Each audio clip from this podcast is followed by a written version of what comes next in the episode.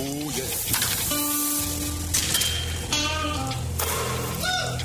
Everything, everything, everything gonna be all right this morning. Live from the Delta Media Studios in Upper Lafayette, here is the producer extraordinaire, Hannah Five Names, and your big, bald, beautiful host, Raymond Parks III, better known as RP3.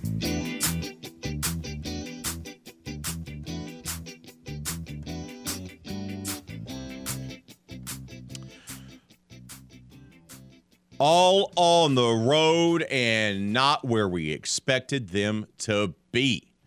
NCAA baseball regionals have been revealed. And your LSU Tigers are going to Hattiesburg as expected, but they will not be joined by any other teams from the state of Louisiana.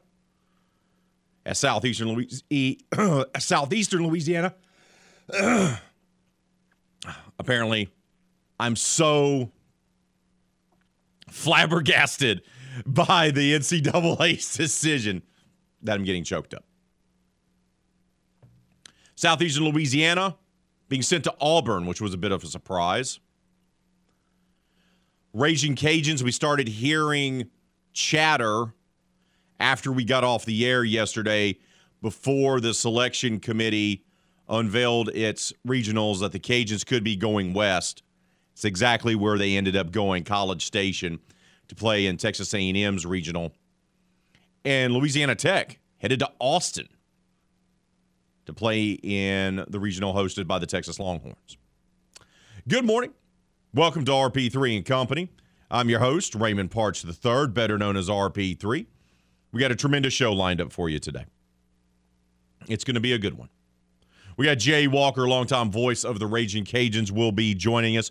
We usually get with Jay on Mondays, but obviously traveling back from the conference tournament pushed us back a day. But Jay's going to join us this morning at 7:30, give his thoughts about the team making its run in the Sun Belt Conference tournament and how does he like their regional matchup.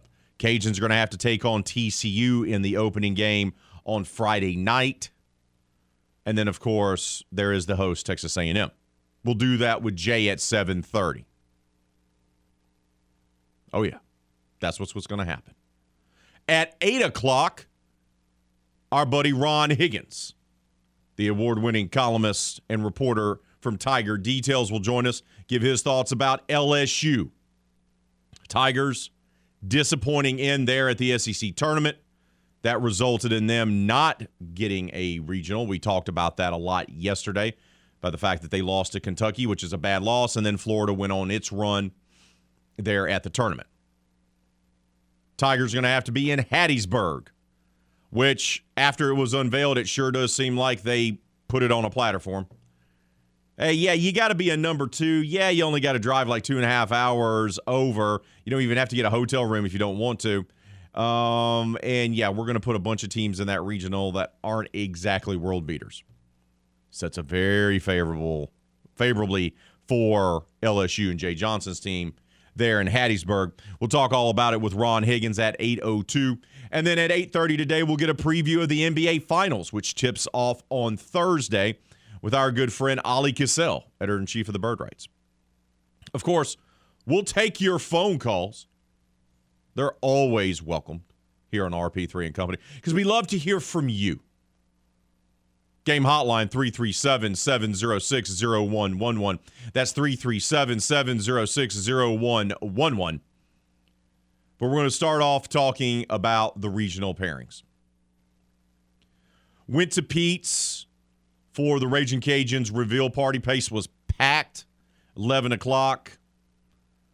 Dr. Bryan Maggard was there. Of course, of course Matt, uh, Coach Matt Deggs was there, and a slew of others. And as we waited for the pairings to come out, no real big surprises not involving Louisiana teams. Texas State is the one that stands out. They were the best team in the Sun Belt Conference until they lost to UL in the semifinals. And their reward is being sent out to Stanford to play in the regional hosted by the number two national seed. Woof. Not a great, not a great setup for them. Not a great setup for one of the other Sun Belt teams, Georgia Southern. You get to host a regional. Georgia Southern's the 16 seed, big deal. Only the third program in the Sun Belt history to be able to host a regional. the other one, other two, of course, being Coastal Carolina and the Louisiana Raging Cajuns. But you didn't do Georgia Southern any favors either.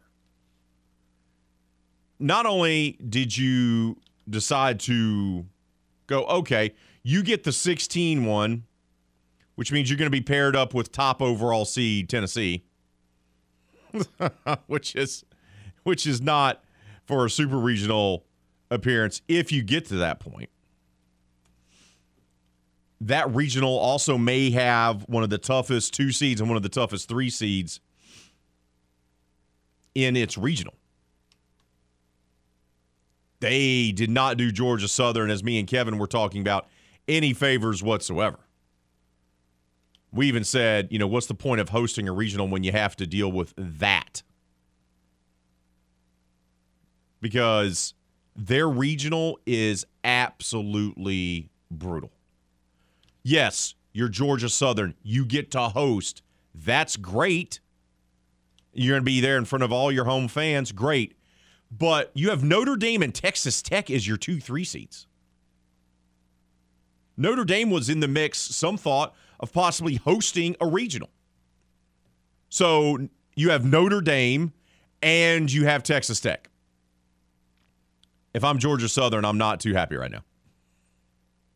You get to host a regional, that's great, but you have two teams in your regional that could easily beat you. Coastal Carolina, meanwhile, staying in the Sun Belt, they got a very favorable draw. They're going to be in the Greenville regional. That's going to be one that's going to be uh, very, I don't want to say easy for them. It's not easy for them by any stretch of the imagination. But Coastal gets a very good draw. They, when we saw that get revealed, we're like, that's a regional that they could win.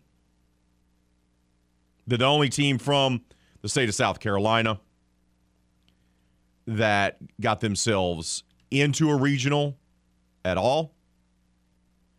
And you know, Coastal has its great tradition. It's won a national championship prior to joining the Sun Belt, as we all remember. The year that UL lost at home in the regionals to Arizona, LSU lost to Coastal at home in the regionals, and both of those teams played for the national championship in Omaha. But the Greenville regional features Virginia, who's a two seed, and Virginia is a you know a traditional power. But I still like their chances. I still like their chances a whole lot because Coastal knows what to do here. They understand what it is. So East Carolina is your host. And here's the thing about East Carolina East Carolina has never been to the College World Series. They have the most regional appearances without a trip to the College World Series. So if you're Coastal, you're going to be close to home. You got to like that. This is not a, a, vintage Virginia team either. So it sets up pretty nicely. Texas State, Georgia Southern, they get no favors. Coastal, they get a little bit better seating there, get a better regional site. But the Raging Cajuns, man, they're going to A&M. Now, as I do believe it was Jacob Schultz said yesterday when we spoke with him, that's big boy baseball. It is. A&M had a great season, a great season this year. Make no bones about it. And they deserve to be a regional host. And the Cajuns are going to have their hands full because they got to play TCU. That's the 2-3 matchup right off the bat. Texas A&M is going to play the 1-4 matchup. Texas A&M actually decided to go with the early game, which is the bit of a surprise there. Usually they force the 2-3 matchup to go early. Instead, A&M chose to choose the early game instead of taking the primetime game or the night game, if you will, at home.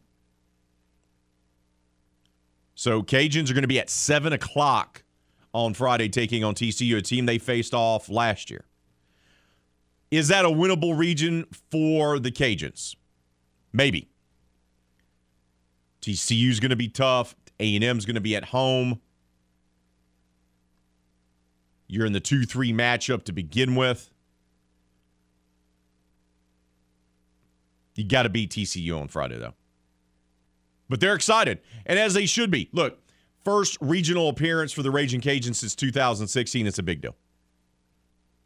So they're going to be headed west to College Station for the weekend. LSU, meanwhile, they're going to be going where a lot of people projected them, and that's to Hattiesburg, Mississippi. They served up that regional on a plate, man. I, they just. It sure did feel like, hey, Southern Miss, thanks for having a great season. Appreciate you doing everything that you do for us. Um, but here's your reward. LSU is the two seed. LSU is the two seed. And there's no real, real competition in that regional. It sets up perfect for LSU. Southern Miss is going to take on Army. That's the 1 4 matchup. They're taking the early game as well at 1 o'clock. LSU will take on Kennesaw State. Yeah. Kennesaw State is the program that they're facing at 6 o'clock on Friday. If LSU plays to their potential, they should win that regional. Whether or not the Tigers play to their potential, that's a whole nother kid and caboodle. You know you're going to have Hilliard. Do you throw Hilliard on Friday? Or do you try to beat Kennesaw State with other guys and use Hilliard to face Southern Miss? It's going to be interesting to see how Jay approaches that. So, two games on Friday, Those are your openers. Then you'll have two games Saturday, two games Sunday, and then, if necessary, a tiebreaker in the championship round on Monday. Sets up pretty easy for LSU. But once again, Tigers got to play to their potential. Will they do that? Who knows? So Cajuns out west in College Station for the Texas A&M regional, or the College Station regional rather. LSU heading east, short drive over to Hattiesburg. You thought, and we thought, and we thought that they would pair poor Southeastern Louisiana with one of the other Louisiana teams, and in fact, they didn't did not do that. D1 Baseball, Kendall Rogers' website, and Baseball America both projected yesterday morning that Hattiesburg was going to be a Louisiana regional. It was going to be Southern Miss as the one seed, LSU's the two, Cajuns as the three, and Southeastern Louisiana as the four. And I said, hey, that would be great, but I don't think that. I think Cajuns will probably go out west. And I mentioned College Station seemed like one of the better destinations for them. But I did think you'd put Southeastern there because it would just be easy, right? Go with a regional approach. Well, the committee did not do that. They had t- they got Texas State playing in Stanford. They got Oregon playing in Texas. It's all over the place. They did not give any consideration to gas prices whatsoever. There, there kept being talk about them trying to make it as regional as possible, and they went the exact opposite. They could have left. They, they sent Southeastern Louisiana to Auburn. And why not just have Kennesaw State play in the Auburn one? That'd be closer to where they're from, and have Southeastern Louisiana play in Hattiesburg. But I don't make these decisions. I'm not in the room. They don't ask for your boy RP3's opinion on the on said matters. So Southeastern's the four seed. They'll take on Auburn on Friday. They're in the Auburn Regional. And then the fourth Louisiana team is Louisiana Tech. And they may have the most. They have a winnable regional. They're playing in the Austin regional. Texas is your host. Texas is your national seed there. Texas has lost to Texas State this year. Texas has had an up and down year. And when we saw the brackets being revealed live there at Pete's yesterday, chatter began going, uh, Tech could win that regional. Tech could re- win that regional. So you got Tech up in Austin, Cajuns over in College Station, LSU in Hattiesburg, and Southeastern Louisiana up in Auburn. That leads us to our poll question of the day. And we want to know from you which Louisiana team has the best chance to win their regional? Is it UL in College Station? Is it LSU in Hattiesburg? Is it Louisiana Tech in Austin? Or is it SLU? That's right, Southeastern Louisiana up in Auburn. That's our poll question of the day. Go vote on it. Leave your comments on Facebook and Twitter. And if you want to give us a holler, feel free to do so. You can call the game hotline 337 706 0111.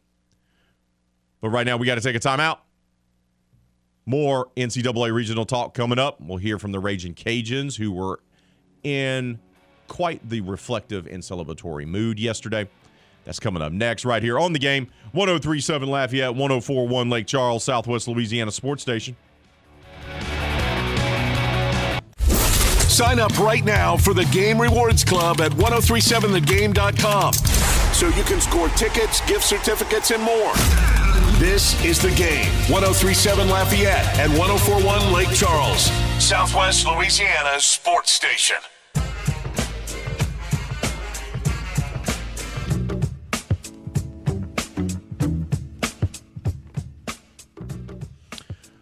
Oh, have you not signed up for the game clubhouse yet? Because if you haven't, don't feel shamed. You can do so today. Here's the deal it's free to sign up. It's easy to sign up. You simply go to 1037thegame.com or 1041thegame.com, click on the Clubhouse Rewards tab, sign up. You earn points, 500 points by just becoming a member. It is that simple. And once you become a member of our clubhouse, then you're going to have the opportunity to enter to win free stuff, like a $150 gift certificate to Mr. Lester's Steakhouse. That's right mouth watering, delicious steaks made the way you want them. Tremendous side dishes and so much more. Hey, not only can you win a $150 gift certificate to Mr. Lester's, you can also win a $50 gift certificate to Half Shell Oyster House. Delicious Gulf seafood. $150 gift certificate to Mr. Lester's, $50 gift certificate to Half Shell Oyster House. You can't win those unless you become a member of our clubhouse. So go sign up today at 1037thegame.com or 1041thegame.com. It's free to do so. Don't forget to vote on our poll question of the day. Who do you think is going to be able to win their regional? Once again, four teams from the state of Louisiana get into the NCAA regionals. None of them will be hosting. All four will be on the road in separate regionals. And we asked you, which Louisiana team has the best chance to win their regional? Is it UL in College Station? Is it LSU in Hattiesburg? Is it La Tech in Austin? Or is it SLU in Auburn? Right now, dominating the vote. 82% of you say LSU in Hattiesburg. 18% say UL in College Station. Keep those votes coming. Keep those comments coming, like this one from our bud, Salty Steve. Tigers have a sweetheart draw. Fans don't have to travel far, and the only thing that can throw a monkey wrench in it would be JJ letting the team overlook these opponents. Yeah, this should this sets up on a silver platter for LSU, doesn't it? It's perfect. It's perfect right there for them. The only thing they have to do is just go out there and play like they're supposed to. And remember, they kept Cade Doughty out. They kept Jacob Berry out of the SEC tournament. Neither one of them played. That's two starters because Jay Johnson wanted them to be healthy and ready to go for regional. They're going to be fully healthy, focused on the task at hand. A lot of people say LSU's better on the road this year than they were at home. Technically, that's correct. But will this team play to its potential? That's the big question mark for me about LSU. They put LSU in a winnable regional. A winnable regional here. They're getting healthy. you should be able to win this regional and move on. Of the four teams, they have the easiest path.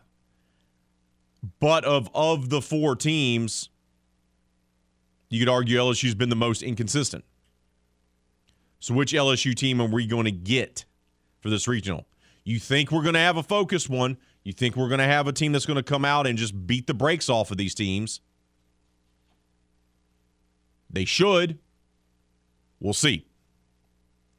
Southeastern Louisiana, congratulations on the great season. You get to be a four seed in a regional. Uh, not great. Not optimal. I'm just being honest. Not optimal whatsoever. Tech, though, they have a chance, and so do the Raging Cajuns. They really do. Cajuns have a chance. They have a good chance. Got to like their chances because of how they played in the tournament. They played so well in the conference tournament. Winning it, knocking off the one seed, knocking off the two seed. Two teams had better RPIs than them. Uh, they played so well against South Alabama as well. This is a team that should feel fairly confident on heading into regional play.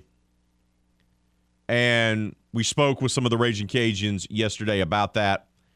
And for them, it, it was a day of celebration because for them, they brought the program back to where everyone expects it to be earning spots in regionals. This will be the first one since 2016 for the Raging Cajuns. And Tyler Robertson talked about how much of an honor is it for them to get back to a regional? Very rewarding. I mean, that's something we worked for all year. Like we grinded all year for it, and like I feel blessed, and I know everyone feels blessed that we can bring that back to Cajun Nation. So, I mean, it means a lot to me. I'm very excited for that. And, and look, it's a big deal for them.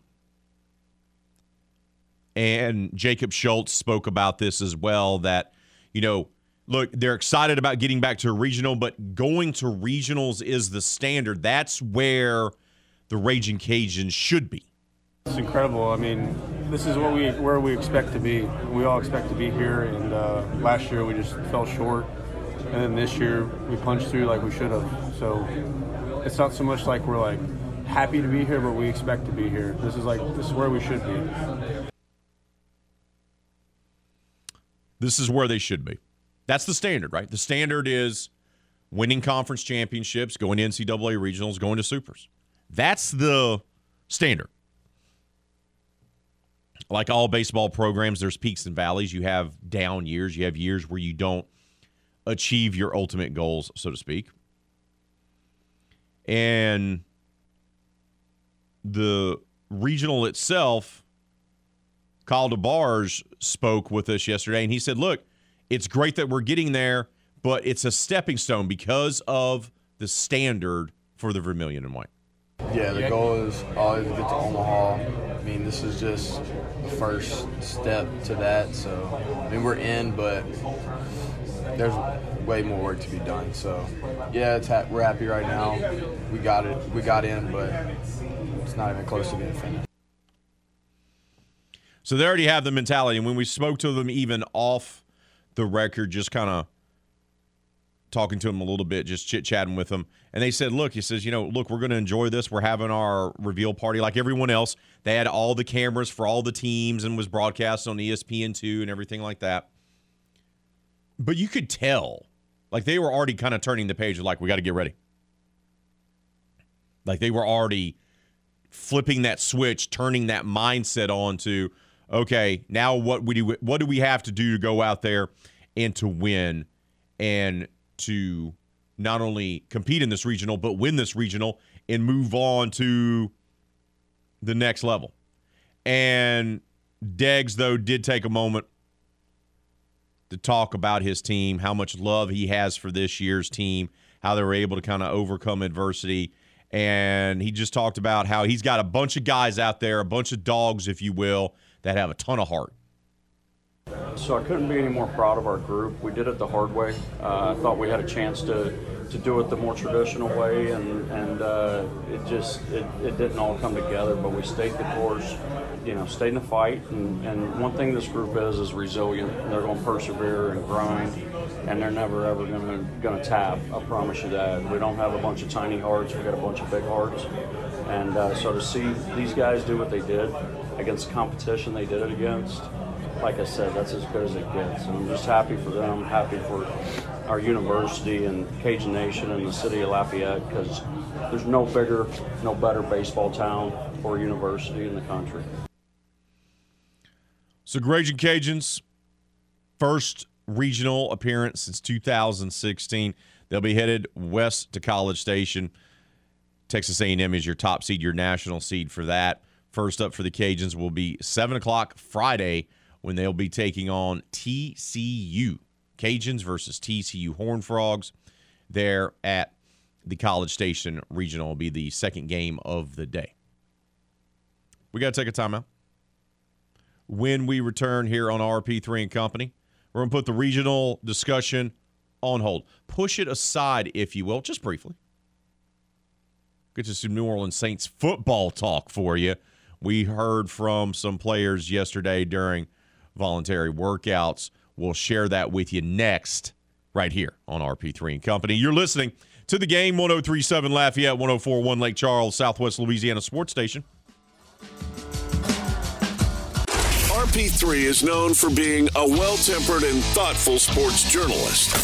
The incompetence, the absolute abundance of arrogance from Rob Manfred makes me want to punch him in his throat. Okay, well, we all have our bad days. I'm not kidding. If he was right here in the studio, I would walk up to him and throw him a punch. Well, let's all hope he took his meds today.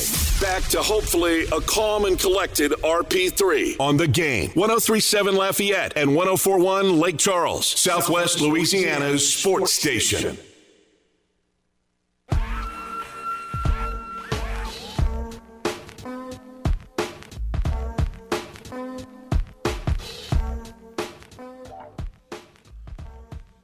Poll question of the day. It's all about the NCAA regionals.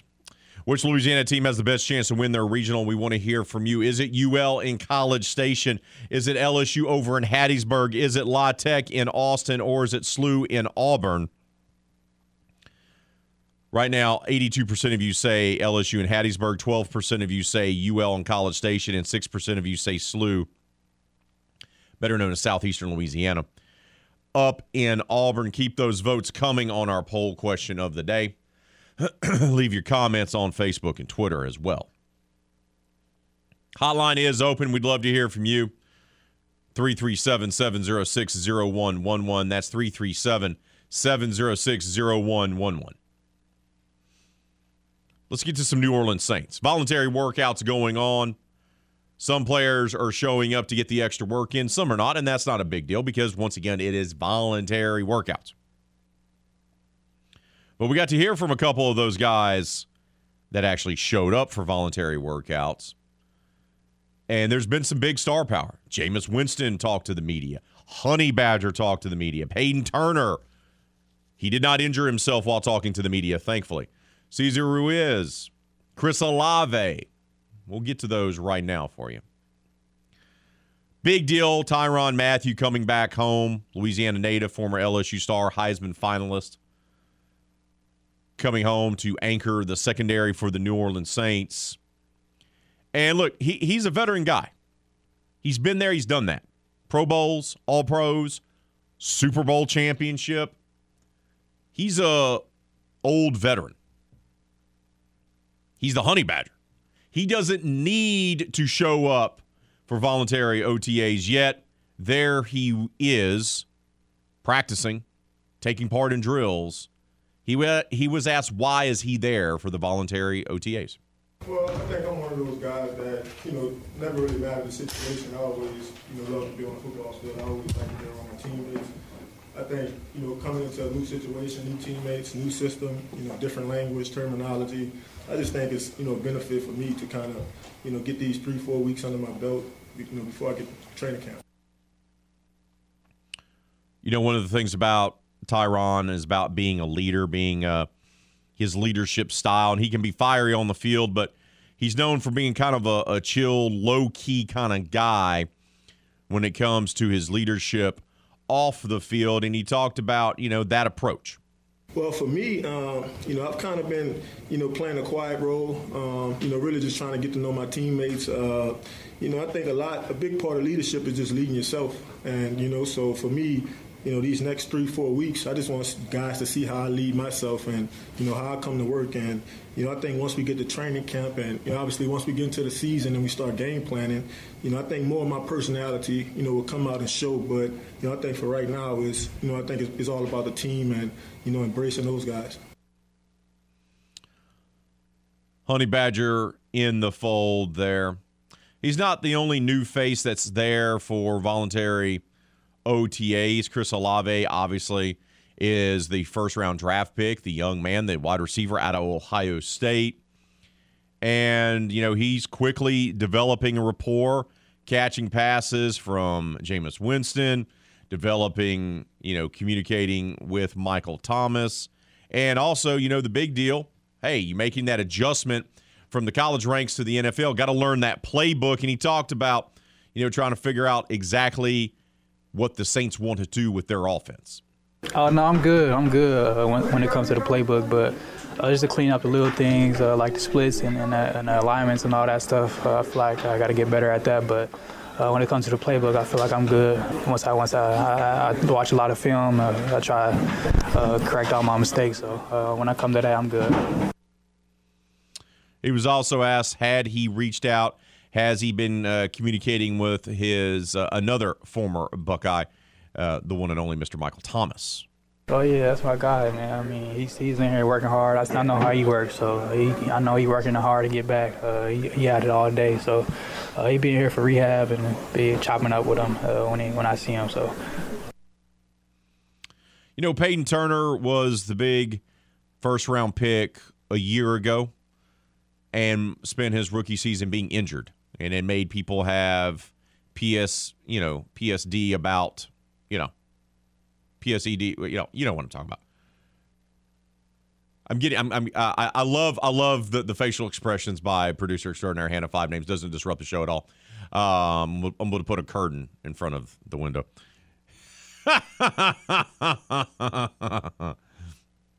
it made people have flashbacks of, oh no, Marcus Davenport. Here's another big, athletic, freakish guy from a smaller school that's constantly injured to start his career. And Turner is trying to come back from that injury. And he provided everyone there at voluntary workouts with a timeline of his return. Uh, the goal has always been to be back for training camp. So, I mean, of course, things can change week, week to week. Um, if I get out there earlier, great. If not, um, just stay the course, get back for training camp.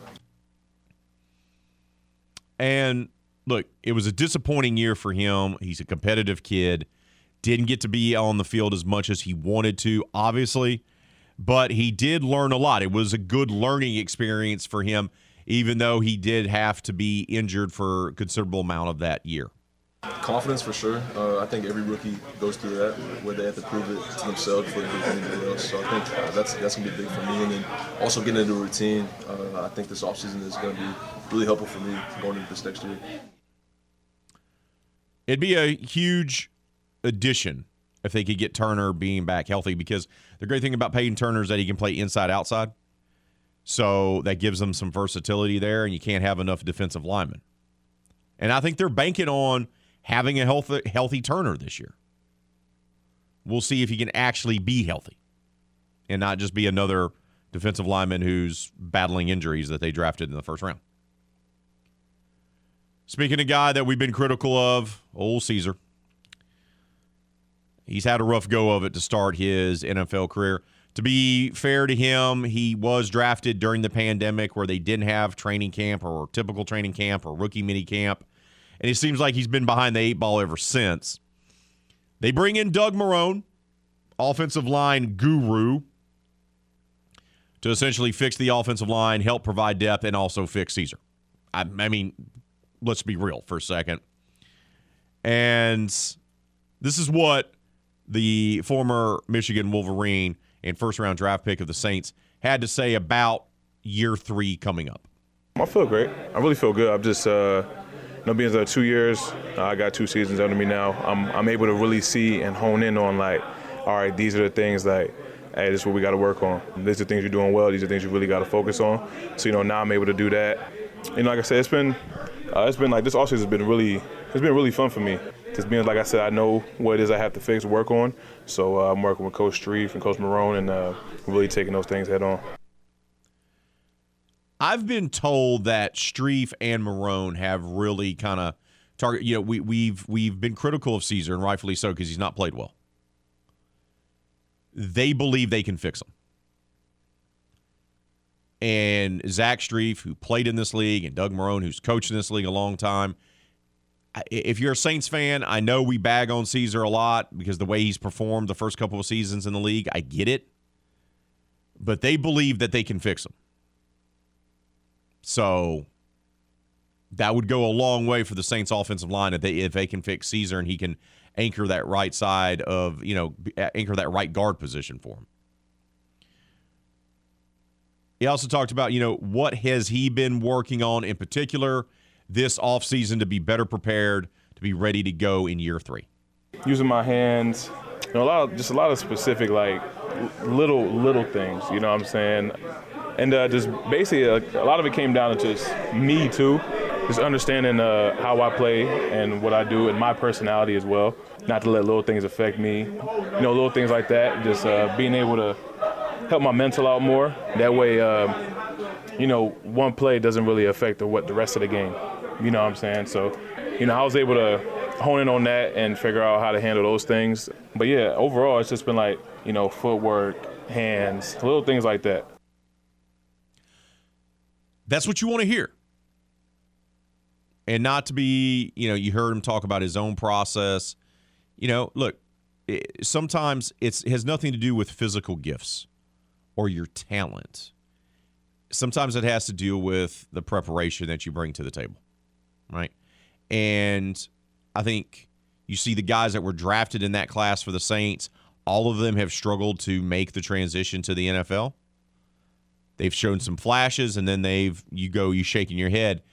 Not to use COVID year as an excuse, but I think it hurt their development. Not having the voluntary OTAs, not having the rookie mini camp that year, not having your traditional training camp, not having preseason that first year, their very first year, because so many guys learn so much that first six months they're with the team. That helps put them on their path for success. They didn't get that. So they're trying to learn on the fly, so to speak. So we'll see. We'll see if Cesar can fully embrace the coaching that they're about to give him and if he can actually uh, not only just be average, how about strive and be a really good right guard? We got to take a timeout. We'll update the poll question of the day when we come back. Phone calls, We'll take them. Hotline is open. You know that. 337 706 0111. It's 337 706 0111. You're listening to RP3 and Company right here on the game. 1037 Lafayette, 1041 Lake Charles, Southwest Louisiana Sports Station. Download the free The Game mobile app for Android and Apple devices.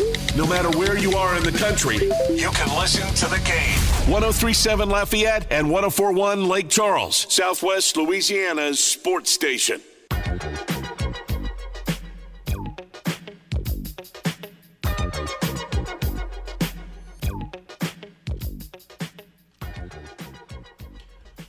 Welcome back to RP3 and Company 653 on this Tuesday edition of our show.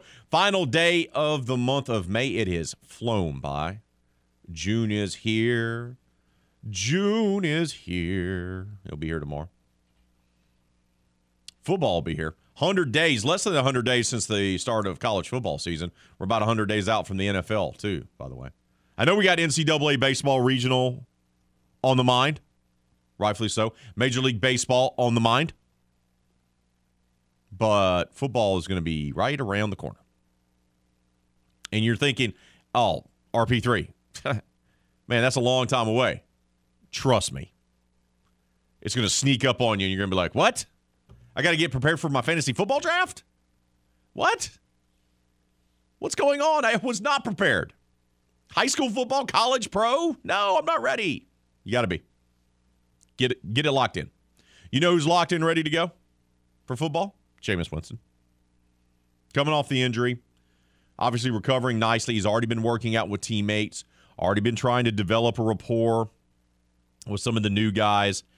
And he was asked just his thoughts on his mindset, especially coming off the injury, of being there for voluntary OTAs the mindset of just being in the building, right? Like with my teammates. I, I, think that that's so important because, like I said, last season I missed that. You know, I mean, seven weeks in the building, you know, it was it was okay, you know, but having a whole season finishing, uh, I, I, couldn't wait to get back around the guys and, and be in team activities and, and just work.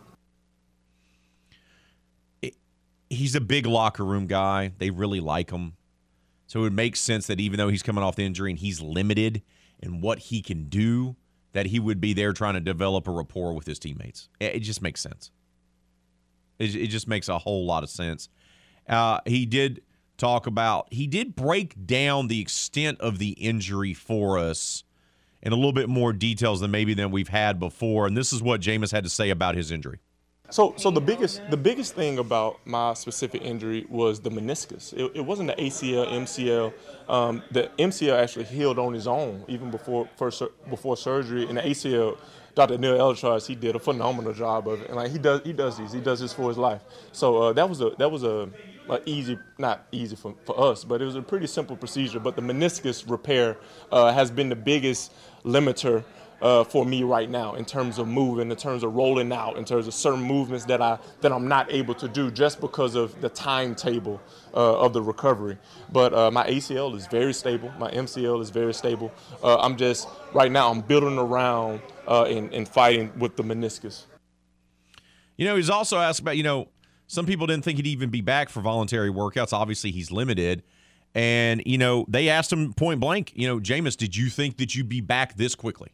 Yeah, I mean, I, I felt at three months that I was, I was back to this this point, but uh, I, am always embracing the process, always trying to find new ways. It, it's actually a, a, blessing in disguise, again, able to strengthen uh, other muscles, my hip flexors, my glutes, uh, uh my, my quads and hamstrings. So just kind of revamping my whole body uh, and just making sure that everything is tight knit and ready to go.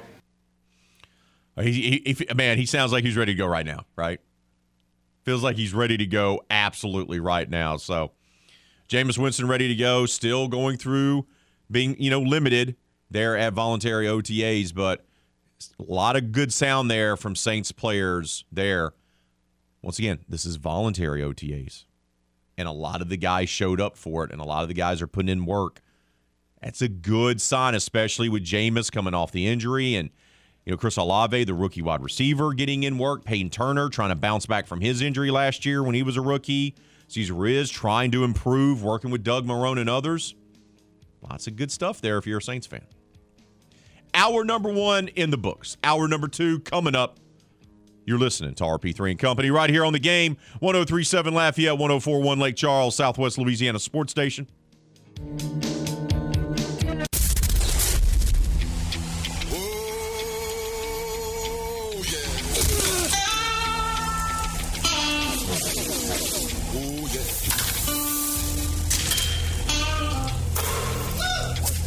Everything,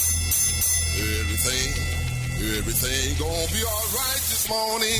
Live from the Delta Media Studios in Upper Lafayette, here is the producer extraordinaire, Hannah Five Names, and your big, bald, beautiful host, Raymond Parks III, better known as RP3.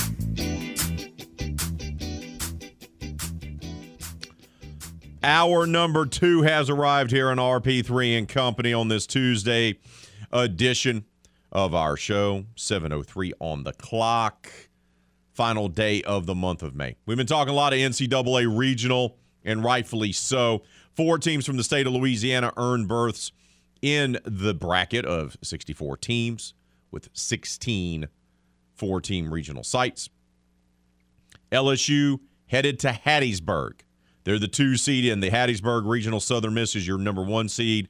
LSU will take on Kennesaw State in a 2 3 matchup on Friday, 6 o'clock. First pitch, of course, we'll have that game for you right here on the game. Not to worry. We'll have all of LSU's regional action right here on the game. LSU headed to Hattiesburg. That's a winnable regional for the Tigers.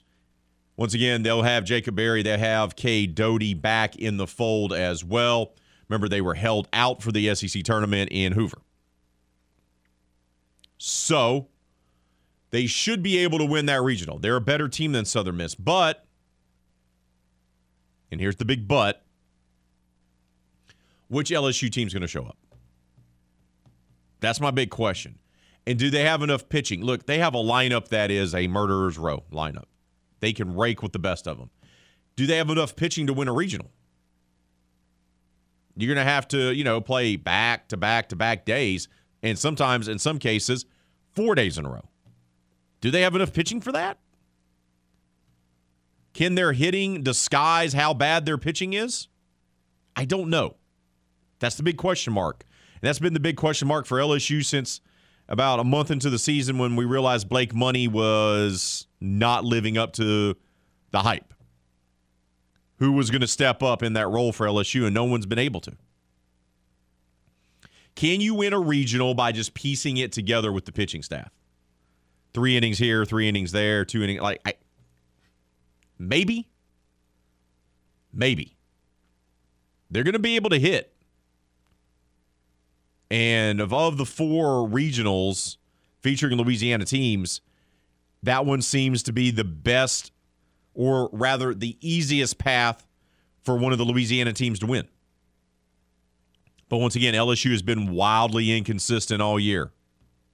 So you don't know what you're going to get out of the Tigers. Southeastern Louisiana, we thought they were going to be paired up with LSU and Hattiesburg. In fact, they are not. The Lions, who won the Southland Conference Tournament Championship after being down by one game, came back and win the next two games against McNeese over the weekend. They have to go to Auburn. They're the four seed. Monumental challenge for the four seed Southeastern Louisiana Lions. They get to 30 wins, 30 and 29 after winning the conference tournament. Do they have anything left in the tank, and can they compete with the big boys, so to speak, there in the Auburn regional? Louisiana Tech finds itself in a favorable regional matchup as well. Maybe not as favorable as, say, the one that LSU has. Right? We can all agree that LSU has the most favorable matchup of any of the teams. But Tech, who beat LSU and beat a lot of teams this year, Louisiana Tech's pretty good now. Mm, you hate to give credit to Tech. We all get that, understand that, especially in this part of the state. But this is a team that won 42 games. And they're in the Austin Regional. Texas is your one seed there. Tech is the two. Dallas Baptist University is your three. Air Force is the four. Texas is not the perennial Texas of years past. They're good, but they also lost to Texas State. Texas can be beaten. They're not a world beater this year by any stretch of the imagination. And when Tech gets hot, they're a tough team to beat. Once again, Tech is in the Austin regional. They're the two seed there. Dallas Baptist is the three, Air Force is the four, and of course, Texas is your one seed. I like Louisiana Texas. I like Louisiana Tech's chances there. I really do. They're going to begin play against Dallas Baptist University. That's the year two three matchup in that regional. I like Tech's chances in this regional. I just do. And then further west, over in College Station, Texas A&M is your host, and that's where the Raging Cajuns are going. They're taking part in the College Station Regional, their first regional appearance since 2016. Matt Deggs is able to get the job done in year number three. And they got a tough matchup, man. They got to take on TCU in the opener on Friday night. That'll be at 7 o'clock. And then, of course, A&M is your host. So that's a tough, tough matchup for the Cajuns. Not saying they can't go on the run because if they play like they did at the Sun Belt Conference tournament, where they took on their arch rival and whooped them, and then they took down the number one team in their conference, Texas State, and beat them, came from behind to beat them, down two runs, and then in the championship game against Georgia Southern, who's actually hosting a regional, came back on them being down five to nothing. If you're the Raging Cajuns, you believe. But they're going to, you know, it's going to be a, a immense challenge over in College Station. So four teams from Louisiana, none of them hosting. Some of them, a few of them, have chances in their regionals as LSU, UL, Louisiana Tech, and Southeastern Louisiana all are in the field of 64. Let's head out to the game hotline. Welcome on Reynolds to the show. Reynolds, good morning to you, brother. How are you this morning? What's on your mind? Good. Good morning. I'm doing great. I, I have two questions. First, so LSU's playing in the Southern Miss Regional, right? Yeah, the Hattiesburg Regional. Yes, sir. So my question is, I'm not sure. I don't know too much about Southern Miss. Uh, how good of a team are they? And then my second question is, uh, kind of looking forward to next year for the Cajuns. Do they have a lot returning? And uh, do you think they're going to be better next year? Oh, that's a good question. All right, Ren, I appreciate the phone call, bud. I'll touch on all those things for you here. Thank you. Have a great day, bud. Look, Southern Miss is pretty good this year. And now they took two or three from Louisiana Tech. And, you know, Tech is a two seed in a regional. Yeah, Southern Miss did surprise some folks, I think would be the best way to describe that, right? People are like, are Southern Miss really that good? I heard the rumblings yesterday while we were at Pete's for the uh, reveal, if you will, for the regionals. And people are like, oh, Hattiesburg, you know, Southern Miss, is Southern Miss really that good? They're really good this year. They are. They're they're they're a really good program this year. And when you take two or three from Louisiana Tech, you're pretty good. Now, they didn't win their conference tournament. Tech did. Okay. And that was held in Hattiesburg. So, can they get the job done, Southern Miss? Look, I, I think having LSU in their regional, you did them a disservice. But Southern Miss is the 11 national seed. They're the, you know, they were the 11th. There's 16 teams. So it's not as if Southern Miss barely got a regional, right? So the committee felt confident enough giving them a regional. They're nearly a top 10 seed. That kind of tells you everything that you need to know right there, right? Just how good they've been. They won 43 games this year. Went 43 and 16. And they're 22 and 10 at home. Now, you look at Southern Miss's schedule. Okay, they, they, beat up on North Alabama. They beat up on Jacksonville State. They did beat Mississippi State, but a lot of people did this year. To be fair, the Fighting Cowbells were down this year. But remember, they took two or three from UL. They took two or three from Louisiana Tech. They beat Alabama. in non conference play. They beat Ole Miss, who's in a regional. They beat Southeastern Louisiana, who's in a regional. I now the conference portion of their schedule, not a bunch of world beaters by any stretch of the imagination, right? Conference USA or what's going to be the remnants of Conference USA, not the best. And they fell short in their own conference tournament. So that gives you a little pause there because they went two for two in the Conference USA tournament, which they hosted there at Pete Taylor Park. And they both lost both times to UTSA of all teams. So they had a great season. Took two or three from the Cajuns, two or three from Tech, beat Alabama, beat Ole Miss. Okay, the resume speaks for itself. RPI is good. But they also lost two games at the conference tournament, which they hosted. How are they heading into this regional? That's that's the big, you know, that's the big question because you know, they had won five straight before then. Southern Miss has had a very good season. Make no mistake about it. Beating Alabama, beating Ole Miss, beating Mississippi State, taking two or three from both Tech and the Cajuns. I don't care who you are. That's great. That's a great season, especially for Southern Miss. That said,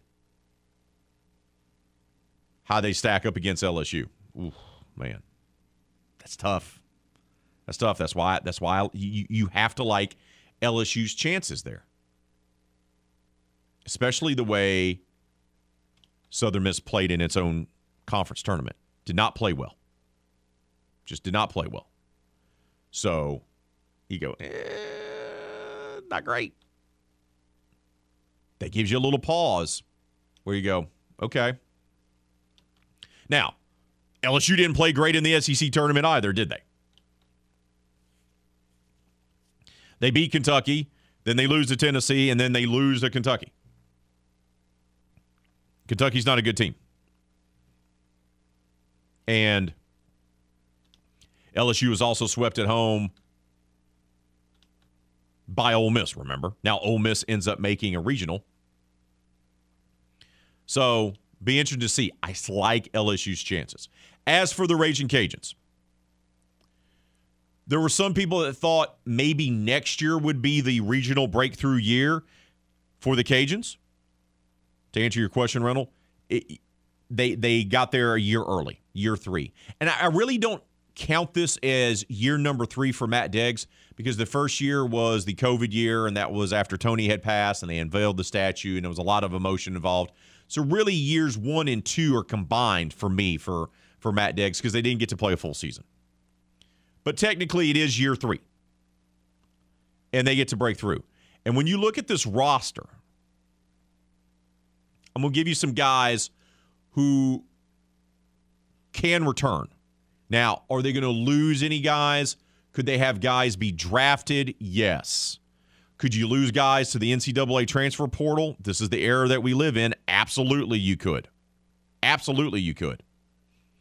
But I'm going to give you some big names that are still underclassmen. Bo Bonds, only a sophomore. Julian Brock, only a sophomore. Heath Hood, only a junior. Now, you lose Jacob Schultz. He's going to be a senior. He is a senior. So you're probably going to lose him. That's a big loss. Make no bones about it, especially after he threw for 1,872 pitches the other night. Will Veillon, though, the hero in the championship game, he's only a junior. Tyler Robertson, he's only a junior. Now, could Tyler be drafted? Maybe. But benefiting schools like the Raging Cajuns and other group of five programs is the fact that the Major League Baseball amateur draft is much shorter these days. So there's less opportunities for these kids to be drafted, right? So you get an opportunity to keep them in tow a little bit longer. Now you're going to lose Connor Kimple. He's a senior. That's a loss for sure. But Kyle DeBarge is only a freshman this year. Got him coming back.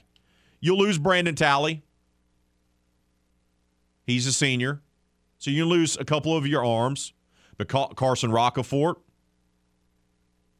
the big slugger, he's a sophomore. He could get drafted, so you, you're going to have to try to keep him, but he still has eligibility left.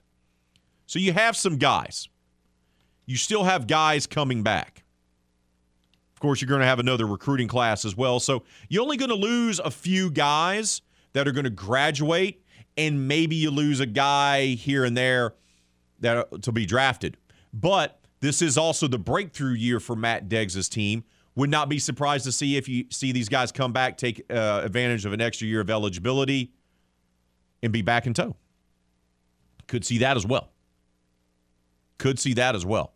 So a lot of these players coming back. Plus, you got another really good recruiting class on the horizon as well for Matt Deggs and company. Let's check in on the poll question of the day before we have to take a timeout, shall we? Because we're going to talk a little Houston Astros baseball next. But right now, poll question of the day Which Louisiana team has the best chance to win their regional? Right now, 69% of you say LSU winning the Hattiesburg Regional. 20% of you say UL winning in College Station. 9% say Tech winning in Austin. And 2% of you say Southeastern Louisiana winning Auburn. JPK, the OD, has football on the brain. He says the Saints. The other three teams in the region are weak. Carolina's a hot mess, and Atlanta will be tanking for the number one pick. Tommy Boy should have stayed retired. The only thing interesting in Tampa is the over under number for tablets busted. I'm in on the over 10 bet. You still got less than 100 days to go there, JPK the OD. It's going to be okay. Keep those votes coming on our poll question of the day. And if you want to be avant garde like JPK the OD and not comment on the actual poll question and just insert something else, have your own poll question that you want to bring to the table, we support that here in RP3 and Company, not to worry. Got to take a timeout.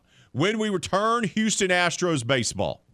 They got the win last night. Jordan Alvarez, whoo, the big fella is an absolute beast. We'll talk about it, recap it for you coming up next, right here on the game. 1037 Lafayette, 1041 Lake Charles, your home for Houston Astros baseball in Southwest Louisiana. RP3 grew up dreaming of one day playing right field for the Atlanta Braves, just like his hero, Dale Murphy. I wanted to grow up and be Dale Murphy. Little Raymond, though, wasn't quite the caliber of athlete of his childhood hero, as his lone highlights as a ball player were being beamed twice in the head. That actually explains a lot. Back to more RP3 and Company on the game. 1037 Lafayette and 1041 Lake Charles, Southwest Louisiana's sports station.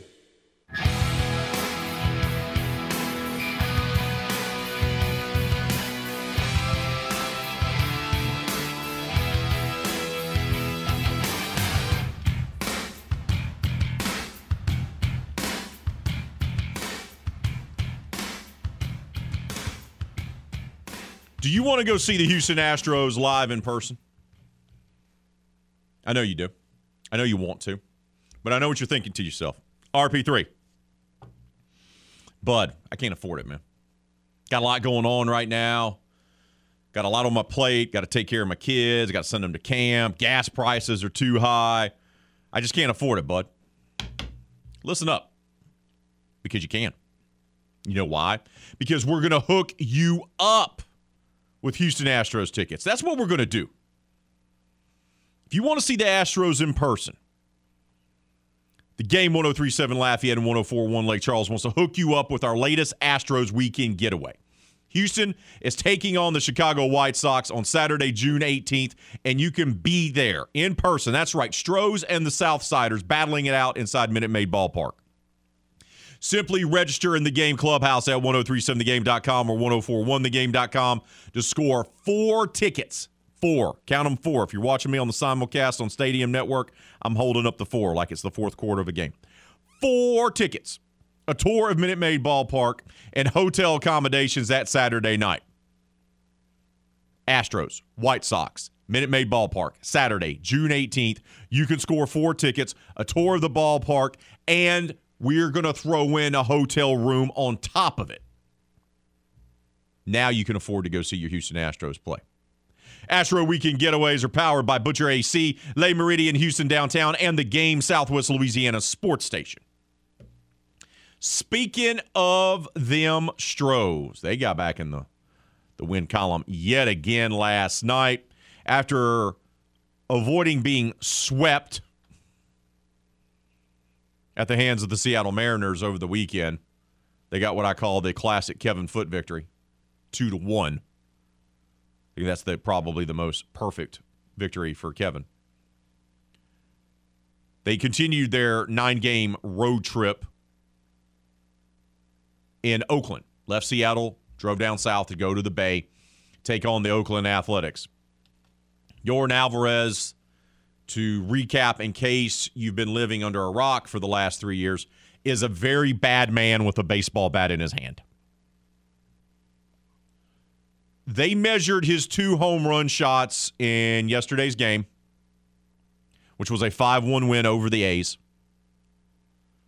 And those two home run shots went a total of 913 feet. Last time I checked, that's a long way. He just, it's just, he does it with so, so much ease. It's just boom. And you just see the ball just sail, and you're like, there it is. Yordan Alvarez had the two dingers in yesterday's game, which helped break up a scoreless tie. His first one went 469 yards, which is the longest home run by an Astros player this season and the longest of Yordan's career. He then added a pedestrian 444 foot home run in the eighth inning for good measure. As good as Jordan was, he wasn't as good as Framber Valdez. Valdez was phenomenal I know I'm a big pitching guy. I get it. I'm a Braves fan. I grew up, you know, rooting on the Braves in the 90s and watching pitching. So you have to deal with it. But you need pitching. You need the pitching. And they they they they have a deep staff. Lance McCullers Jr.'s out. You'll get him back. You'll get Odorizzi back. But Framber Valdez has really established himself as the number two guy on this staff more so than Garcia, more so than Urquidy. And he pitched an absolute two hit complete game gem yesterday. His first nine inning complete game of his career. This is a guy that's starting to come into his own, and you're seeing it. Now, remember last year he had the injury when he got injured during spring training when he was fielding the foul ball that caused our buddy Kevin to have an aneurysm in a hotel room in Pensacola. It's a legendary story. Ever since he got back from that, he is starting to pitch like a guy, like the guy, right? Is he Verlander? No, he's not. Not many people are. Not many people in the game ever are as good as Justin Verlander. But never before did the lefty for the Stros start a game in his career and pitch into the ninth inning. And he got to do that first nine inning complete game of his career. He threw only 93 pitches through eight innings. Wildly efficient. That's when you have your stuff. It was the first Astros complete game in nearly a year. But after giving up a walk there in the ninth, Framber was able to retire the next three batters to get all 27 outs in the Astros 5 1 win over the A's. And he was diverse with the pitches. You break down what Valdez did 39 of his pitchers were a sinker, 36 of them were a curveball, 24 were a changeup. Eight of his 13 swings and misses were on this curveball. So my man was absolutely dealing. Are you going to get that type of performance from Framber Valdez every time he takes the bump? No but it sure does feel like he's establishing himself as the number two guy in this rotation. And this is a good thing to have if you're the Stros, where you're having Framber Valdez and Jose Urquidy and Garcia all battling it out to be who's going to be the number two, number three, number four guy. That's great because you still got McCullers, you still got Odorizzi going to be coming back this season. Now you're going to have five and six. But Framber was absolutely phenomenal yesterday. Of course, Yordan Alvarez got the couple of the dingers, and the Astros win yet again. Bounced back in a big way with the win on Sunday to avoid the being swept by Seattle. Now they've started off their series with Oakland with the win, and guess what? You're going to be able to listen to them live tonight right here on your home for Houston Astros baseball in Southwest Louisiana. The Astros will be taking on the A's 840 first pitch. Who doesn't love late West Coast baseball? I know you do. Once again, Houston versus Oakland, 840 first pitch. You can listen to the game live right here on the game your home for Houston Astros baseball in Southwest Louisiana. We got to take a timeout. When we return, we're going to keep the baseball talk rolling right along because Jay Walker, our friend, the longtime voice of the Raging Cajuns, is going to tell us about a great tournament run by the Vermilion White and Matt Deggs' team gearing up for their first NCAA regional since 2016. That's coming up next, right here on the game. 1037 Lafayette, 1041 Lake Charles your home for Houston Astros baseball in Southwest Louisiana. Great news, my sports loving friend. No more aimlessly searching for sports talk love by swiping left or right.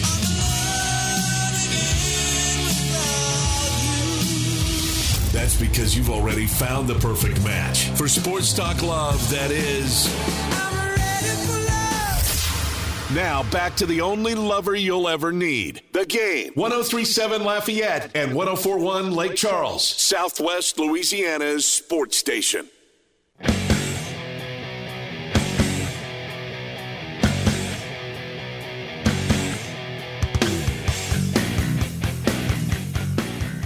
Oh, it's the game's birthday, and you're invited to party with us as we celebrate 10 years of being Southwest Louisiana's sports station. That's right. Join us at Buffalo Wild Wings on Ambassador Caffrey on Wednesday, June the 22nd. There is going to be delicious wings, amazing door prizes, and of course, all of your favorite personalities from 1037 Lafayette and 1041 Lake Charles. So come join us at B Dubs on Wednesday, June the 22nd from 4 to 9 for the game's 10th birthday bash. We've been talking a lot of NCAA regional this morning. Four teams from the state of Louisiana made it. They're all on the road, and a few of them have winnable regionals. And one of those teams, of course, is the Louisiana Raging Cajuns, who, as the four seed in the Sun Belt Conference tournament, upset the number one seed, Texas State, in the semis, came back from two runs down in that game to do so, and then came back from five runs down against Georgia Southern, a team that's actually hosting a regional to win the championship game. Cajuns win their first ter- conference tournament since 2016. They're in a regional. They're going to be over in College Station. To break it all down for us is the man who is always on the call for the Raging Cajuns, the longtime voice of the Cajuns, our good friend Jay Walker. Jay, good morning to you, brother. How are you, my friend? I am uh, um, ecstatic. hey, you should be. You should be. You get to go to College Station to broadcast a regional, my friend. Yeah. Um, it was a heck of a weekend. And, you know, if you're going to be the four seed in a tournament and you're going to be in a tournament with three teams that you know are going to the NCAA regionals, you may have to do stuff you've never done before. And in the game against Texas State, the Cajuns won for the first time this year when scoring fewer than five runs. And then in the championship game against Georgia Southern, the Cajuns won for the first time when trailing after eight innings. So they managed a couple of firsts, and, and in that situation, you got to be able to do that, and they did. And I think uh, every, anyone who's a Cajun fan should be awfully proud of what happened over the weekend. Can we talk about Jacob Schultz's performance? And have you ever seen anything quite like that where a guy has gotten better as the game has gone along and he pitched and threw as many pitches as he did? Well, you know, we've seen, you know, that's the MO on Jacob to start with. If you're going to get him, you better get him early because as the game goes on and he settles in, he, He gets, settles he in. gets a whole lot better. Uh, you know, there's only been one other time in 30 years that I have on the air stood up and publicly applauded a pitching performance. The other time was Zach Osborne beating Rice one to nothing in an NCAA regional um, in Austin, Texas, in 2010, and you know that Rice team and Anthony Rendon. I mean, they were really, really good. Um, and and I did it again the other night. I, I just thought his performance was remarkable, especially against a team who is one of the better hitting and more powerful teams in all of college baseball. Um, and for him to shackle them the way they did, uh, it was it was one of the greatest performances I've ever seen by a Cajun pitcher. And the thing that stood out to me about the weekend, Jay, was they were down two nothing against Texas State, and then they were down five nothing against Georgia Southern. They never gave up. They fought back, and they won both of those contests. You wouldn't see that necessarily from them maybe earlier in the season. Yet here we are at the tail end of the season, and they are tough as nails. They have found their identity, and um, I think we really saw that the second half of the season. They were um, they were just really, really good the second half of the season. I think they went 22 and 7 in their last 29 games. And they did it by being very, very resilient and by believing that there was no deficit too big and that there was nothing they couldn't do. And um, I just, I've really enjoyed covering this team, Ray. I've, I've enjoyed covering them for a lot of reasons. Um, you know, Matt Deggs, the last two years, has taken an awful lot of criticism from some Cajun fans. And it's not the Cajun fans' fault, okay? If you're under 40 years old, the only way that you know to coach college baseball is Robe's way. And Matt Deggs is very different. He takes a lot more chances. He's much more offense oriented. He uh, he pushes the envelope. He's not cons- conservative is something that he's never going to be called as as a baseball coach. And he was able to show the fans that there's more than one way to coach baseball. And I'm really happy for him. Matt Deggs is a fine man. He's a very good coach who came here to restore the program to previous heights and do it while honoring Coach Robichaux at the same time. Uh, this has been an incredible year for the Cajuns and for him, and I just couldn't be happier for him. And and Jay, you and I have talked about this. Is that this feels like this is now Deggs's team. This is not him taking over Tony's team. This feels like now this year, year three, it feels like this is Matt Deggs's team finally. It is most assuredly Matt Deggs's team, and he will accept some of Robe's divine intervention on on Sunday. You know, with uh, with it being win number 36, with the game ending at 4:36 in the afternoon. And I got to tell you, Colleen Robichaux sent a text to Brad Topham and I, saying the game ended at 4:36. And pardon us if we had a little, uh, if we had a moment. Talking with Jay Walker, longtime voice of the Raging Cajuns. He joins us here on RP3 and Company, talking all things Vermilion and White. They win the conference tournament. Um, they made a run last year and just fell just short. What was the biggest difference for this team that nearly won the conference tournament a year ago to the one that won it over this past weekend, Jay, in your opinion? They, they were just a lot more clutch, you know. And I'll go back to what I said. You know, you, you, you held Texas State to, to, to two runs. Now that's a clutch individual performance by Jacob Schultz. And then you look at what happened in the ninth inning. And, and I talked with somebody about this yesterday, and we're sitting there and it's saying, my God, it's so Matt Deggs. Okay, you get Hood gets hit by a pitch. He decides to hit and run with Brock, and Brock gets a base hit and puts runners at the corners. Now, Julian Brock's two for seven in stolen bases. So what do they do? They pull off a double steal. now, you know, uh, exactly. Exactly. I mean, it was so Matt Deggs. And then Veillon's coming up, he goes and he says, I'm going to pinch hit for you. And Veillon says, No, you're not.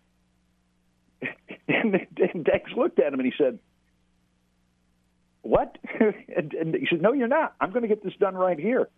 So he looked at him, patted him on the butt, and said, Okay, go get it done. And he did on his birthday. And so that ninth inning was pretty remarkable when you look at how it all unfolded. And maybe it had to unfold that way in order for them to win for the first time when trailing after eight innings. It was the ninth inning was vintage Deggs. I'm just I'm just saying. I'm just telling you what I know. Okay, it was it was vintage Deggs. Who double steals with Julian Brock in the ninth inning to tie the game? Yeah, it's oh. it's it's un, uh, absolutely unbelievable how that weekend went for the Cajuns. And then uh, Jay, what kind of stood out to me is you know, look, this is a big deal, and it's a big deal to get back to a regional for the first time since 2016. It's the first one under Matt Deggs. It means a lot. These kids love playing for him, and I know it means a lot to Deggs. But you know, the theme talking to the kids yesterday there at Pete's on Johnston for the reveal party was, yeah, but it's time for us to get back to work. Like, like they already had the mindset, even with the cameras there show, showing them on ESPN two. They already had the mindset. Yeah, it's great that we're here and we're doing this, but it's time to get back to work. Well, and you would expect nothing less from from this team. I don't think this is. I don't know. I, I'm sure in, in the 30 years that I've done this, I've been with another group that's as cohesive as this group is. You know, this is the huggingest bunch of ball players I've ever been around. And if you, you know, if you went to, to Russo Park this year and you watched them, like, you know, they're warming up and stuff before in and out and they're throwing the ball around. And when they finish throwing the ball around, they all go hug each other. Um, it's a cohesive bunch. It's a determined bunch. And and I'll I'll go ahead and uh, you know I don't normally talk about stuff that happens when you're on a road trip, but after losing to Appalachian State on that Sunday, we're getting back on the charter flight, and and Deggs goes back there and and he reiterates some things that he was unhappy about. And then he told him that he loved him, he believed in him, and the last thing he said before he came to the front is, "We're going to go win a regional." He didn't say we're going to win a conference championship or the conference tournament. He said we're going to go win a regional, and he turned around, walked back to his seat. So I'm not surprised that these guys have that attitude because it's been Matt's attitude the whole time. We're talking with Jay Walker, longtime voice of the Raging Cajuns. He joins us here on RP3 and Company. All right, bud. Well, what did you make of which regional they ended up going in? They're going west, it being College Station. They got to face TCU in the first game that they'll face, and then obviously A&M is your host. How do you like this regional and the fit for the Cajuns? Well, first of all, just just talking about the field in general and how the committee did it. Geography didn't matter this time around. Um, they they thought nothing about Texas State sending Texas State to Palo Alto. They're playing in when, Stanford. when when, just... when Austin is you know 40 minutes away. They easily could have put the Cajuns in Southeastern in that Hattiesburg regional with LSU and Southern Miss. So geography didn't mean that much to them. Um, I was able to get wind about oh I don't know an hour and a half before the before the, the field was unveiled that it looked like we were going to College Station, and I knew that that was one of the possibilities. Um, look, that is that's a very tough regional. A&M has been maybe the darling of college baseball this year. This is a team that last year didn't even make the SEC tournament. And now they're hosting, they're a national seed. TCU wins the regular season Big 12. It's the first time that the Big 12 champion has not hosted a regional.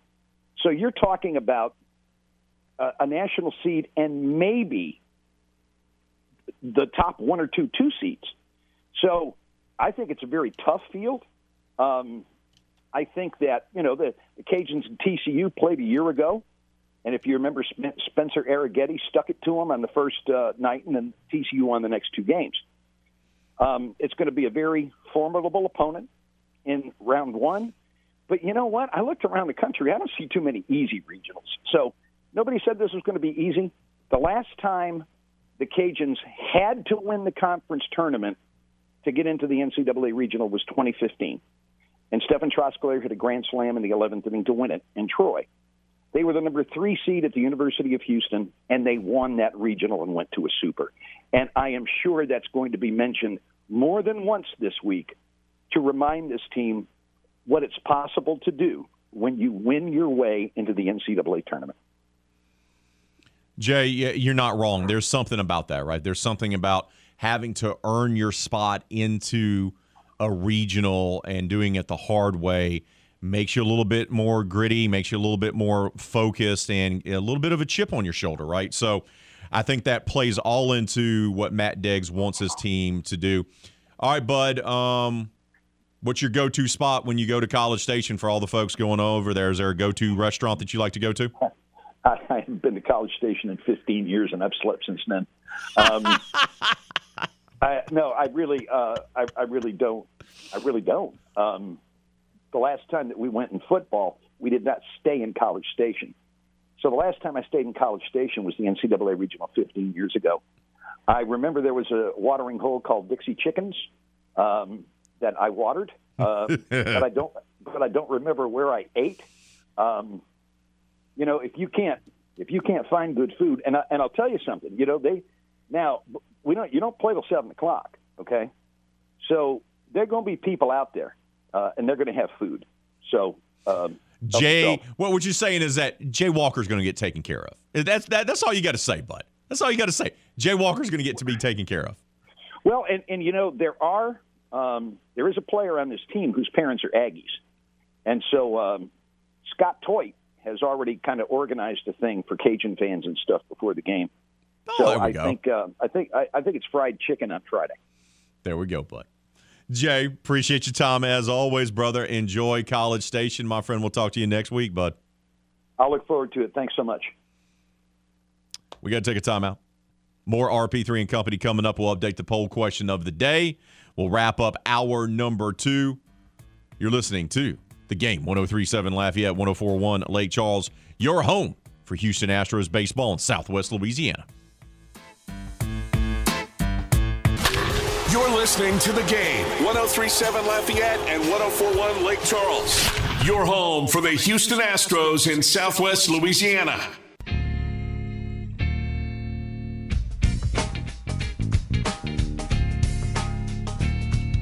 Poll question of the day.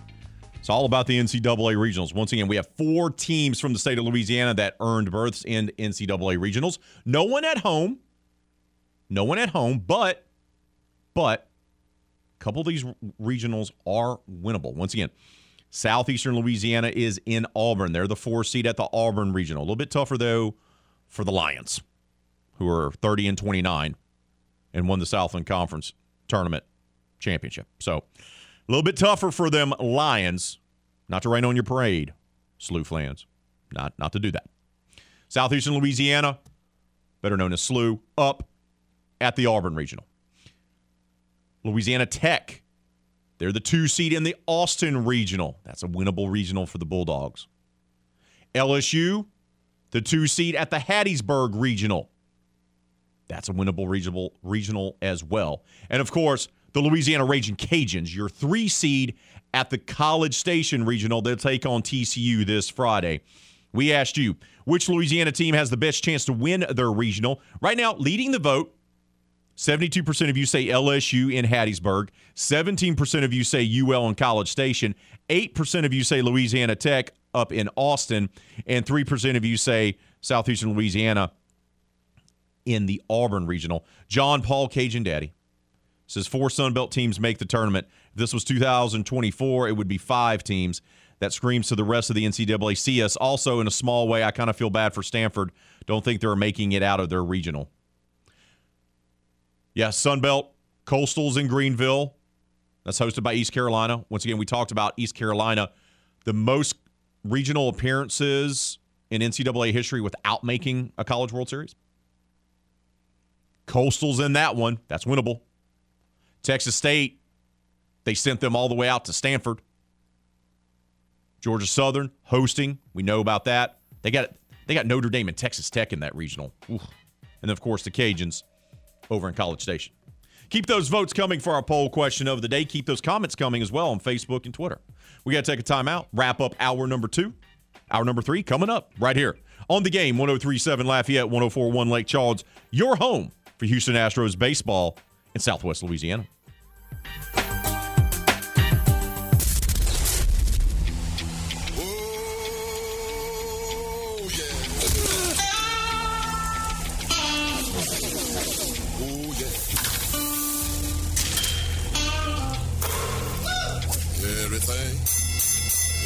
Everything, everything gonna be alright this morning. Live from the Delta Media Studios in Upper Lafayette, here is the producer extraordinaire, Hannah Five Names, and your big, bald, beautiful host, Raymond Parks III, better known as RP3.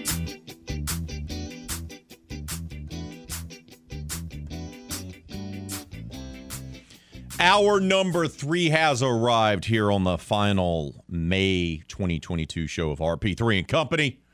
We're going to finish strong. Not to worry. Oleh Kosel will be joining us half an hour from right now to preview the NBA Finals, which will tip off this Thursday between the Golden State Warriors and the Boston Celtics. We'll talk all about that coming up in about half an hour from right now. Of course, we do have our poll question of the day. Which team do you believe has the best chance to winning their NCAA regional? We have four teams from the state of Louisiana that earned berths into the NCAA regionals. Southeastern Louisiana, up in Auburn. No offense, don't think that's going to happen, but they have a chance. The Louisiana Raging Cajuns over in College Station. They're the three seed over there. They're going to be taking on two seed TCU on Friday.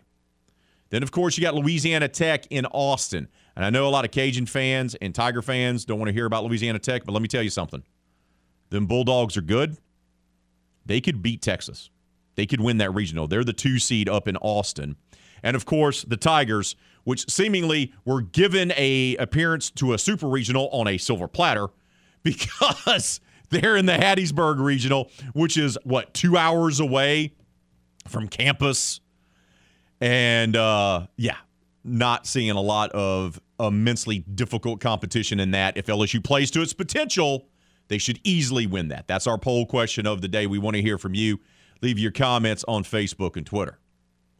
It's time for us to talk more about these Tigers, how they performed at the SEC tournament, how did they rebound, what is their mindset heading into a regional there in lovely Hattiesburg, Mississippi, with a man who's covered it all in his illustrious career. Now, he's just an award winning columnist and reporter for Tiger Details, who also moonlights as, well, a man on television and movie sets. We call him Hollywood Higgins. It's the Mad Dog himself, Mr. Ron Higgins. How you doing, bud? I'm ready for my close up. uh, I'll take that Sunset Boulevard reference all day long, by the way. Yeah, you didn't think I knew that. Now, yeah. there we yeah. go.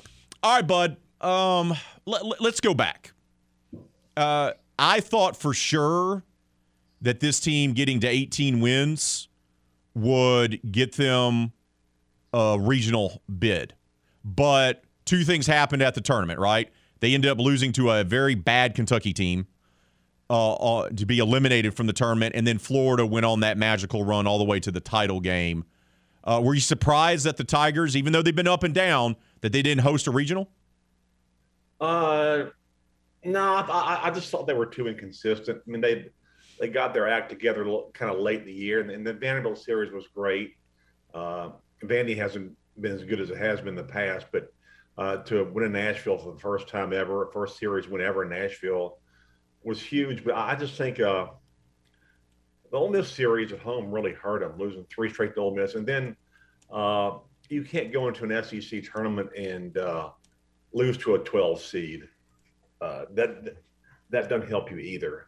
Uh, uh, you know, I know the committee. Uh, obviously, it's not like like bas- like basketball, which kind of or football, which sometimes takes into account injuries when they're selecting tournaments and realizing, uh, you know, you lose some key guys, you may not be as good at times. The LSU, you know, was uh, without you know, Jacob Berry and Cade Doughty for the SEC tournament And Uh, I mean, that without Berry for most of the for most of the Vandy series, really, and uh, and that hurt them bad. I mean, that I mean, Berry's their leading hitter, 381, and you know, 15 homers. Uh, Doughty has 12 homers and uh, 51 RBIs. I mean, that those are two key elements. They'll be back for this this week. Uh, but you know, it is what it is. As you know, the, the great philosopher Nick Saban would say.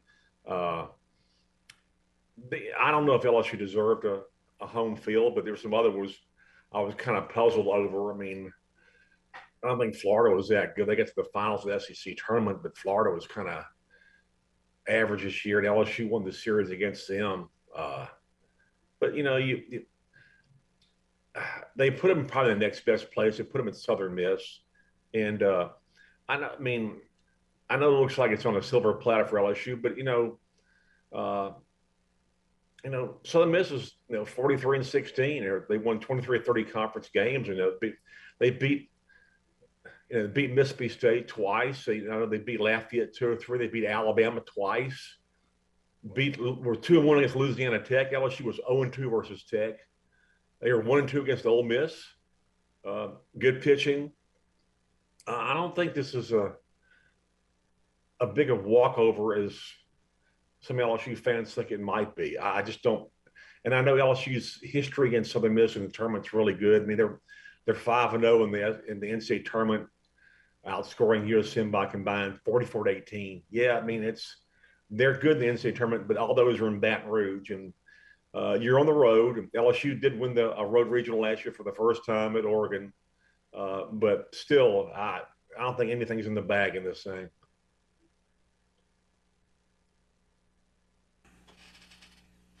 Their performance at the SEC tournament, they, they get the win with Hilliard, and then – uh, look, I understand the schedule was what it was, right? And it's difficult and everything, but everyone else was in the same boat as well. What did you make of what you saw after Hilliard got done pitching? Is that, you know, they don't have another guy that can pitch four innings, right? I mean, that's what it boils down to.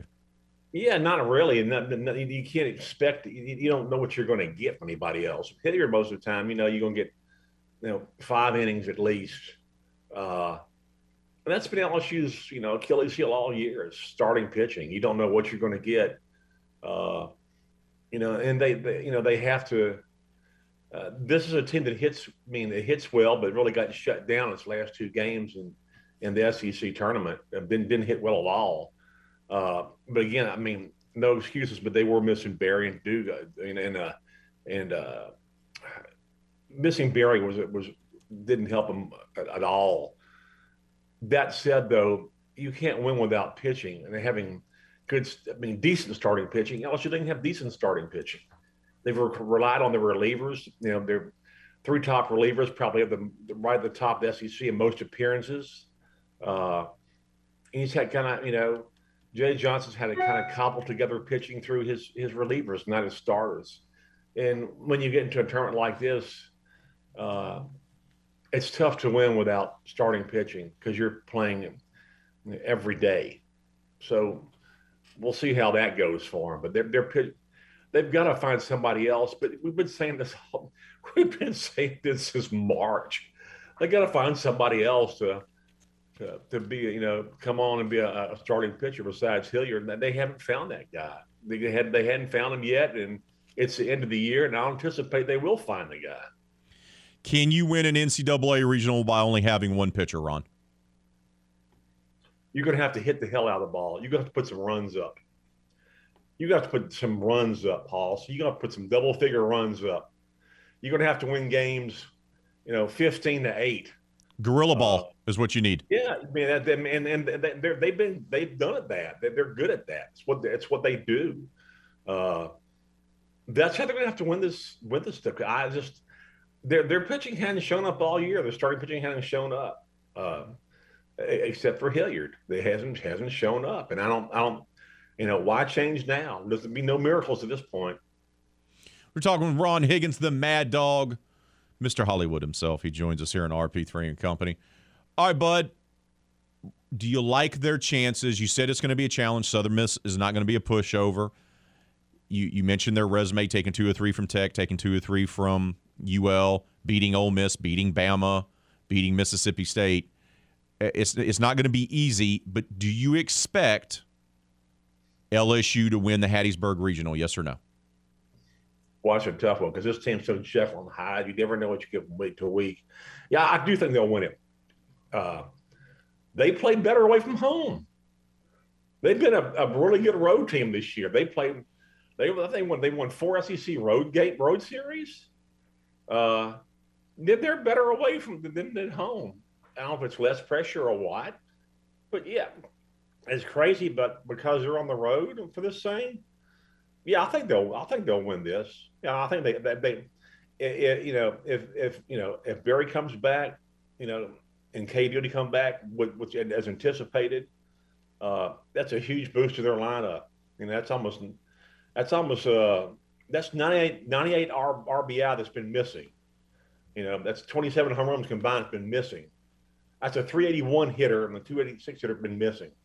So yeah, I think they can win the road series because they they played they they've played well on the road this year, much better than at home. What's the latest on the actual health of Berry and Doughty? I know that he kept them out of precautionary uh, measures, but do we know if they're going to be healthy enough to play in the regional this weekend? I expect they'll be healthy enough. Yeah, that's why he held them out of the SEC tournament. You know, Doughty, you know, Berry hurt the uh, when it was the Alabama series. He hurt his finger uh, uh, in a batting practice, and then re-injured a wrist. Got hit on. Uh, he'll uh, they held him out. He's going to be fine. And Doughty injured his shoulder against Vandy diving for a ball. He'll, they held him out in the SEC to be ready for this thing. So they'll, I anticipate they will be ready, and I think everybody, uh, I think they they need them to win this series. They, I don't think they can they can win this series without them. Ron, what do you make of Jay Johnson, the performance that he's had as the skipper in his first year at the helm of LSU? I think he's done a really good job. I mean, I, look, he's had again, he's had no starting pitching. He's he was left with a team with no starting pitching. Uh, and he, and he and he squeezed, you know, right now 38 wins out of this team, uh, fourth in the SEC, uh, which is a, a, hell of a record in a, a, league that got what nine bids, I believe. Uh, I thought he did a really good job, and they'll, you know, he he'll have another chance to get another recruiting class in here. Uh, this team will be really good when they get starting pitching. I mean, they're much they're a much better hitting team. Uh, he's a he's a, a, hitting guru, and I think he's improved the hitting on this team immensely. Uh, and I think he's made good decisions pitching wise with, with, what he's had to work with. I, I haven't seen him yet make a really uh, too many bad moves and on when to pull guys from the game as far as pitching.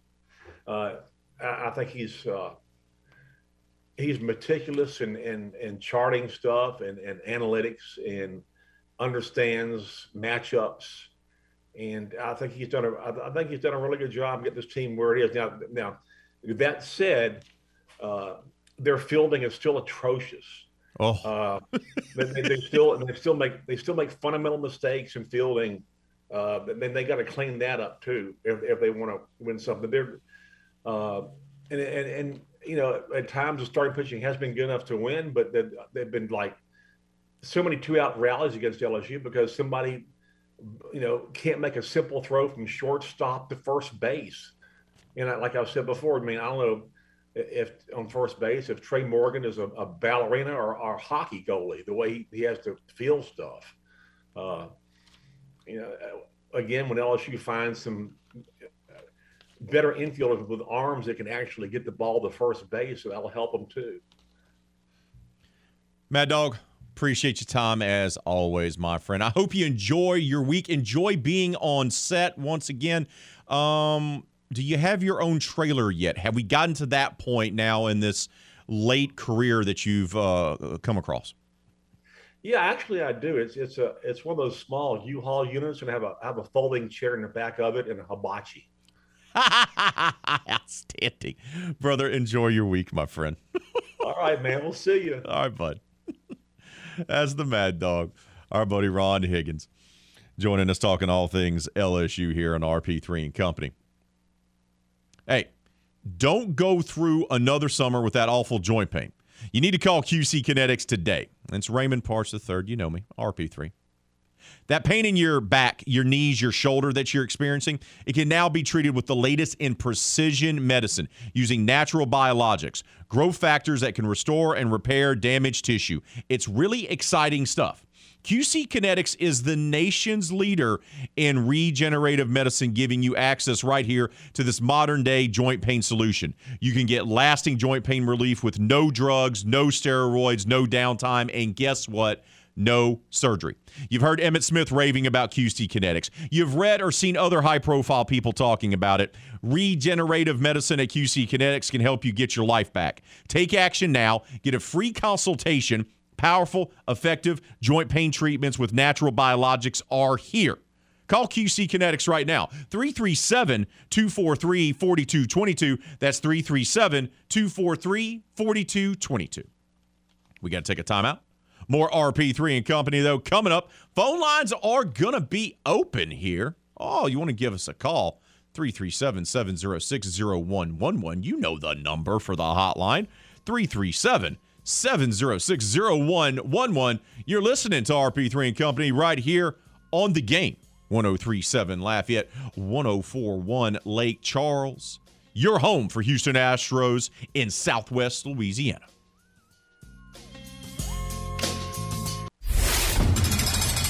Time to open up the vault for the games this day in sports history. May 31st, 1985. Ownership of the New Orleans Saints is transferred from John W. Mecom Jr. to Tom Benson. The price tag for the NFL franchise $70.2 million. Benson also becomes managing general partner of the franchise. That was this day in sports history. We now return to the game. 1037 Lafayette and 1041 Lake Charles, Southwest Louisiana's sports station.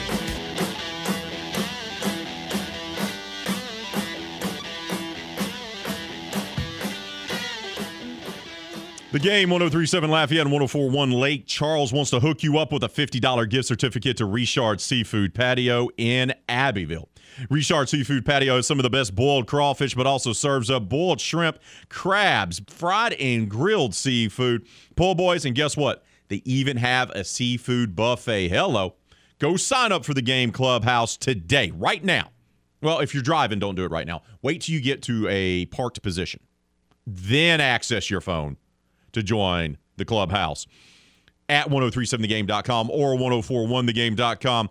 Once again, it's free to do so. Simply visit the website, click on the Clubhouse Rewards tab. You're going to get 500 points by becoming just a member today.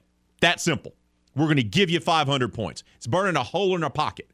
And you keep earning points after you become a member, and those points are your currency, and that's going to allow you to enter to win free stuff. Great stuff like a $50 gift certificate to Richard's Seafood Patio, but you can only win it by becoming a member of our clubhouse today. So go sign up. It's free to do so.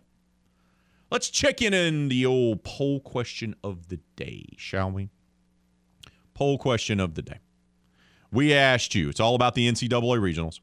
We asked you, which Louisiana team, there's four of them that earned a berth into regionals, which Louisiana team has the best chance, in your humble opinion, of winning their regional? Running away with it as expected LSU in the Hattiesburg re, uh, regional is getting 72% of the vote. 17% of you say the Louisiana Ragin' Cajuns in College Station. 8% of you say Louisiana Tech up in Austin. Course, the number one seed there is the Texas Longhorns. And 3% of you say Southeastern Louisiana. Shout out to the SLU grads or Auburn haters, either one. Thank you for your votes. and thank you for taking the time out to vote on our poll question of the day. It is uh, quite lovely of you to do so. We appreciate you. We appreciate you. But don't forget, still time to comment, time to leave your words of wisdom, if you will, on the poll question of the day. You can do that on either Facebook or the Twitters. Let's get to some comments on Facebook. Ralph says, question should be which Louisiana team has the best chance to sign an NIL deal while at a regional? Answer: Cajun and Cajuns in College Station submitted courtesy of Nick Saban. Jude Miller on Facebook says that's a that's a good comment by Ralph. Shout out to Ralph for that. That's a qual that's a quality comment on the poll question. Jude Miller says simply LSU. Brian Guidry comes in with Louisiana Tech as his comment on the poll question of the day. I would not be surprised of the four teams. We have four teams from the state of Louisiana in the NCAA regionals. It would not stun me whatsoever to see at least two of them, two teams, advance onto the supers. Really wouldn't. Wouldn't. And you heard Jay. He says it's going to be tough for the Cajuns. It is. But this is a team that's coming off a conference tournament run where the top seed in the tournament was on top of them two to nothing, and they rallied to win that game. And now Texas State has to go play a regional in California. This is also the same team that then took on Georgia Southern down five to nothing in that ball game. Rallied back to win that one in dramatic fashion. Georgia Southern's so good, they're one of four Sun Belt teams to make it into the field, the only one to host a regional this year. Now, I feel bad for Georgia Southern because they have Notre Dame and Texas Tech, Texas Tech as their two and three seeds in their regional. That's not optimal for for Georgia Southern, the Eagles, to get out of their own regional. That's kind of brutal. Notre Dame was talked about as being a possible host. Like a possible host. And instead, Georgia Southern gets to host and they get to welcome in Notre Dame and Texas Tech. It's going to be a rough go of it. Coastal in the Sun Belt. They're going to be playing in the East Carolina regional, the Greenville regional. And that, that was that was an interesting thing. I did not know that until yesterday's reveal while we're watching it. Myself, Kevin Foote, Dan McDonald, and others watching it there with the Cajuns at Pete's on Johnston. That East Carolina, as much great success as they've had in baseball, and they go to regional after regional after regional, and they've gone to supers. They've never made it to the College World Series. They have the most regional appearances for a team not to make the College World Series. So, can Coastal Carolina catch them kind of napping a little bit there in that regional? And of course, Texas State's playing in Stanford, the number two national seed. Ooh. Bobcats, congratulations. You're the regular season champs of the Sun Belt, and you got ousted in the semifinals. You beat Texas during the regular season. Guess what? You get to go to California for the national, the number two national seed. Ooh, not optimal. And of course, the Cajuns. They got to take on a very good TCU team. Don't sleep on TCU. We focus so much on A&M because they're the host. I understand that. But TCU, remember last year, Cajuns took game one in that series, and then TCU took the next two. Horn Frogs won the regular season championship in the Big 12. That is going to be a formidable opponent Friday night, 7 o'clock. First pitch is scheduled there in College Station for the College Station Regional.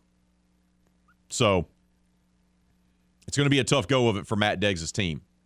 But they're amped up and they're ready to go. They're ready to rock and roll. So why not believe in them? Why not? We got to take a timeout.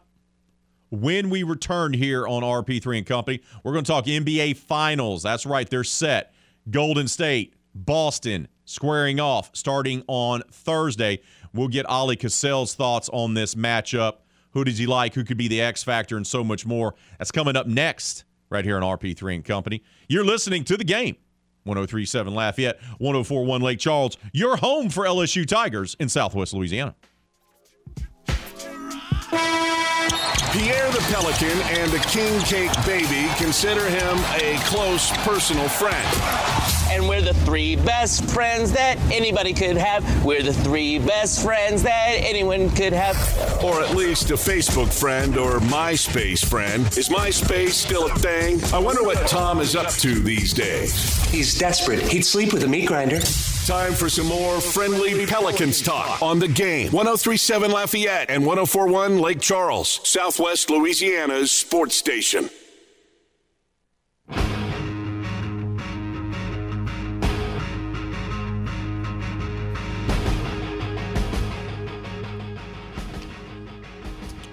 Oh, it's the game's birthday, and it's your this right now. Right now, in this moment, is your invitation to party with us as we celebrate 10 years of being Southwest Louisiana sports station. Join us at Buffalo Wild Wings on Ambassador Caffrey on Wednesday, June the 22nd. That's right, Wednesday, June the 22nd. There will be delicious wings, amazing door prizes, like what? I don't know, maybe a round of golf, Astros tickets, station swag. Oh, yeah, we're going to be hooking you up. Oh, and of course, all your favorite personalities from 1037 Lafayette and 1041 Lake Charles. That means Under the Dome with Clint Domain, James Mesh, Matt Miguez, the blonde bomber Jordy Holberg may be making an appearance scheduled. Kevin Foote, producer extraordinaire, Hannah Five Names. And then I'll be there too, but don't worry about it. So, look, we just want you to come hang with us. It's our 10th birthday bash at B Dubs on Wednesday, June the 22nd, starting at 4 o'clock. So come join us, celebrate 10 years of us being Southwest Louisiana's sports station. Right now, it's time for us to talk NBA.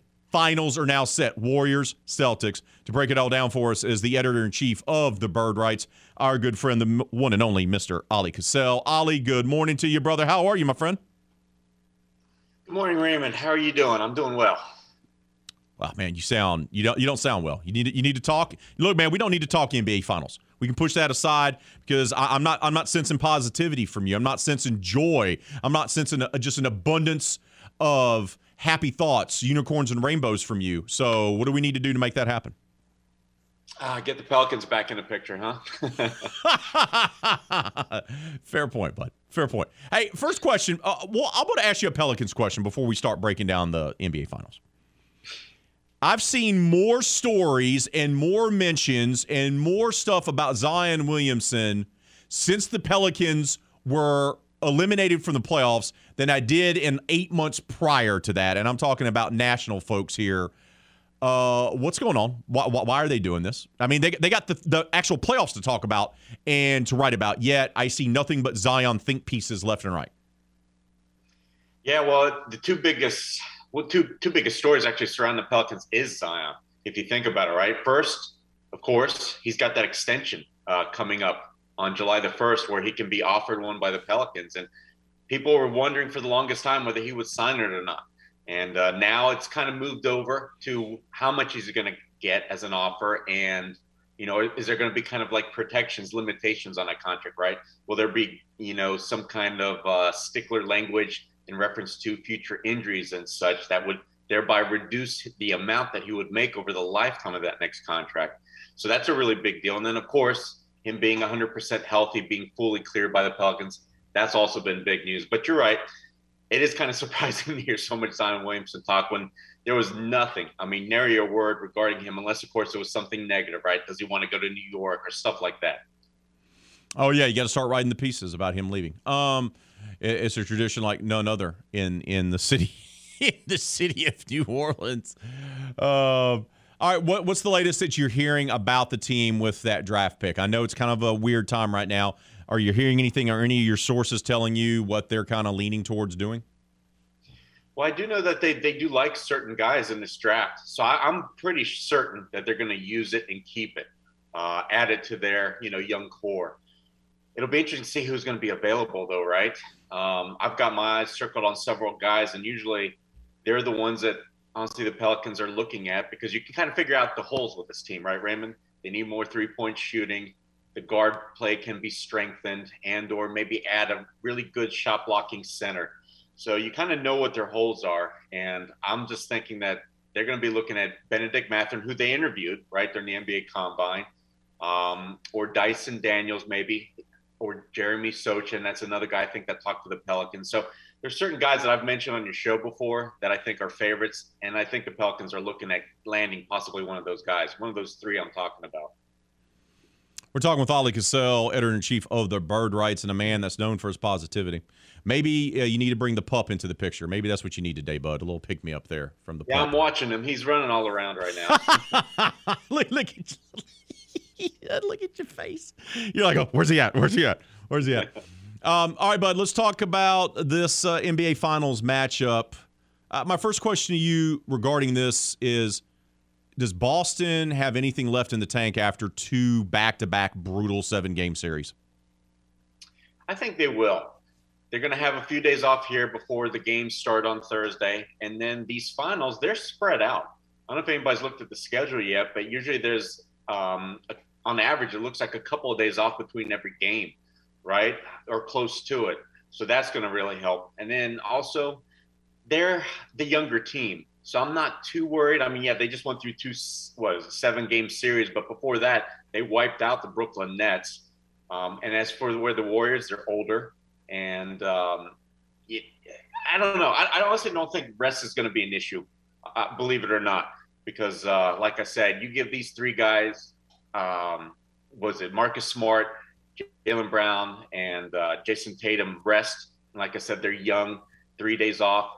That's going to be more than enough, I think, for them to be ready for the next series. Are you surprised that? where this team is at. They're playing for an NBA championship, especially after the first 30, 40 games of the season. They look like they were dead in the water. They did. And I think I read somewhere where they're the first uh, team that was under 500 at the halfway mark to make the NBA Finals since, I think I read since 1981, since when the Houston Rockets did it. So that's over 40 years ago. So yeah, that is that should be a surprise to everybody. But I'll tell you what, the fact that they've played so well since then, I'm not taking anything away from them. And I think honestly, they've played through a harder schedule to get to these finals than say the Warriors. So even though the Warriors are favored, I'm not certain that in my mind that it's so such an easy answer. I think that the Boston Celtics, they're still my favorite. And I, I think they're going to surprise a lot of people with the way they're going to play against the Warriors, who they've generally played well in regular seasons since uh, since uh, Steve Kerr took over the team. I've read. So it sounds like you're not putting a lot of emphasis on the experience of playing in their sixth NBA Finals since 2015. You don't think that experience is going to play that big of a role for Golden State? No, I don't, Raymond. First of all, this is the worst regular season finish they've had, right? Um, since that dynasty run, where you know during that stretch where they made the finals and won three or four championships this 53 wins here uh, easily represents nothing on that level of that team. Furthermore, we've seen mistakes by that team, right? What about the Grizzlies destroying them in, a game? And then in, in, that closeout game for the Warriors, they were losing the Grizzlies then as well. And they were without Ja Morant. And, and I can then point to other games to where they they just made so many turnovers. They had so many mistakes that it doesn't feel like they're on that championship level. They're not playing at that level. So while I know, yeah, they've got an experience in their heads, like you know, of course, Curry, Klay Thompson, Draymond Green. I haven't really seen it carry over fully yet, and I'm not certain it will because everybody's older. it, it is a different team, and like said, I haven't been fully impressed by the way they've played. They've had an easy schedule, so I can keep going on and on. But honestly, it's not the same team. I hope people don't realize that this isn't that dynasty team. It hasn't been on paper or in my eyes. They're not the same team. They're not built the same way they did during that run. But what I do find interesting about Golden State is you're right. They're, they're not the dominant team that they were during that run, but they are here in the NBA Finals again. And they've done a nice job of overcoming the injuries to Klay and everything else and in particular the development of Jordan Poole and his role of easily going to the bench and coming off and being able to give him 20 and the massive development of Andrew Wiggins. I mean, those two guys, they weren't part of the run before, but I don't think they make it back to the NBA Finals this year, Ollie, without the two of them. Oh, without a doubt. I mean, Jordan Poole was lights out pretty much at the start of the playoffs, and then he had a couple of games since then where he's come up big. But Wiggins, he's been the big one. Um, his defense has been incredible, and he's given him something offensively, and it's given him some depth. Because really, when you look past what Curry, Thompson, Green, and I guess Looney, who were the guys that were on that dynasty team, you weren't quite certain what you're going to get from everybody else because Wiggins started the season strong, but didn't end on a good note. Correct. Poole wasn't, I think, as consistent or as big, right? Damion Lee, he hasn't really been the shooter. Kuminga, it doesn't look like Kerr trusts him. Gary Payton broke his elbow, but supposedly he's going to be back for the finals. So, yeah, you're absolutely right. Wiggins and Poole, absolutely huge. They need somebody else to rely on besides those four that I mentioned. And looks like those guys so far have proven up to the uh, task. All right, give me your breakdown here. What's uh, what's the big matchup that we should be paying attention to once the NBA Finals tips on Thursday, Ollie? In your opinion, I think it's just going to be the main one that I'm going to be watching, and it's going to be Steph versus Marcus Smart because I think Steph hasn't really been Steph, right? Where he's just completely dominated for those 40 plus point games, hit about eight to 10 threes, like like he can, especially over the life of a series. Uh, I think Klay's actually come up bigger in certain games for them of uh, of late, right, against the Mavericks and such. So I'm waiting to see if Curry can do it, but he's going to have the best defensive player of the year, right? Who just come came off with the most recent award in that category in Marcus Smart. So I'm going to be curious if Marcus Smart can get under his skin, really uh, cause him to have some problems, even though usually typically people don't right? Nobody has much success against Steph, who's got unlimited range, but I think Smart will give him some problems. So I'm dying to see that matchup. That is an intriguing matchup.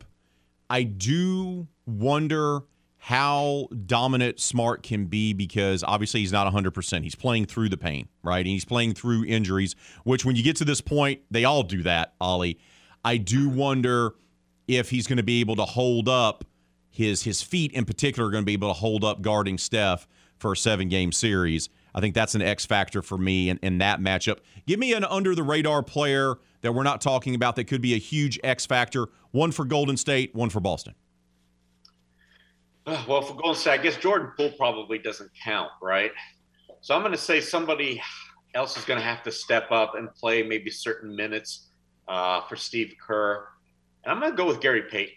I think if Gary Payton's elbow is healthy enough, he was a pretty big X factor for them in certain games and at the start of this playoff series, right? Because of his rebounding, his ability to get out in transition and finish strong.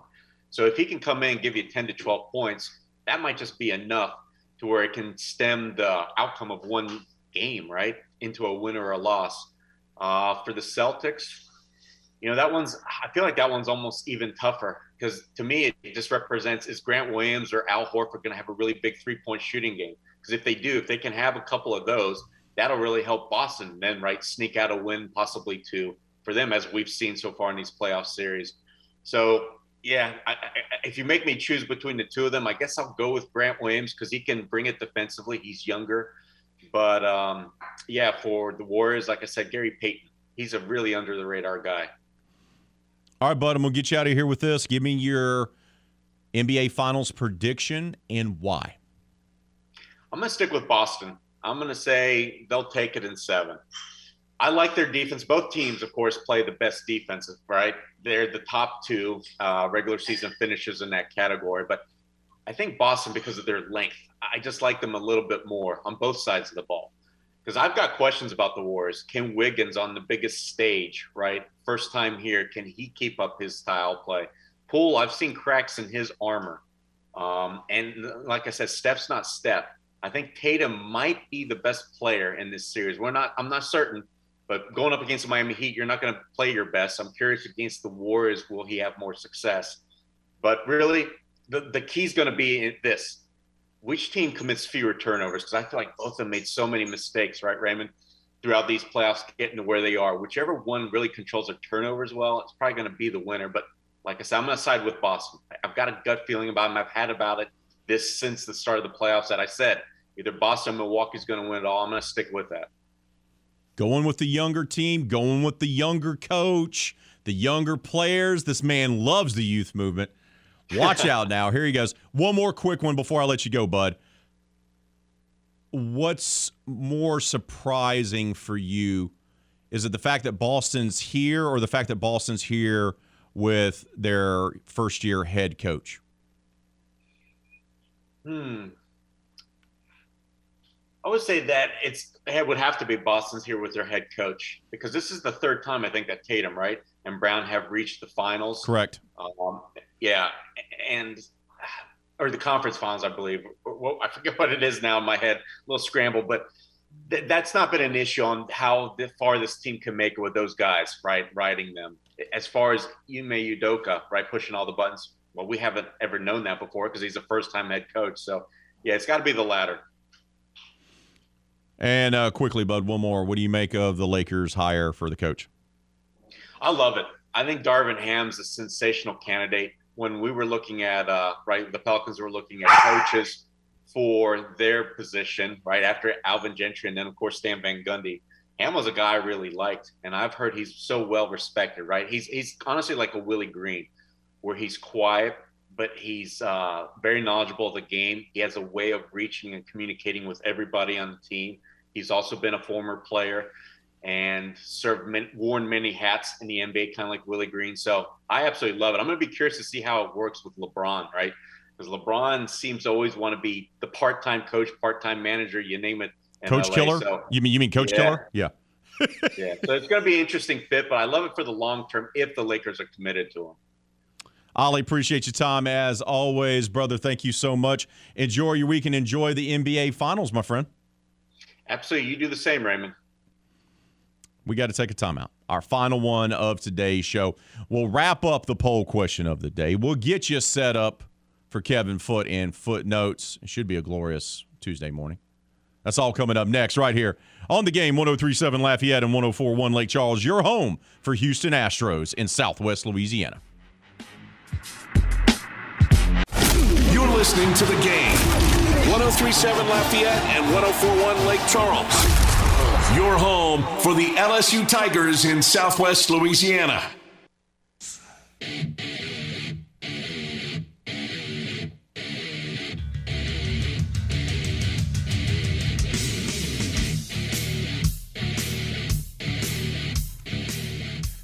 Oh, do you want to see the Houston Astros in person? I know you do. Then you need to listen up. The game, 1037 Lafayette and 1041 Lake Charles, wants to hook you up with our latest Astros weekend getaway. Houston takes on the Chicago White Sox on Saturday, June the 18th. That'll be in just a few weeks. And you can be there. I know what you're thinking. RP.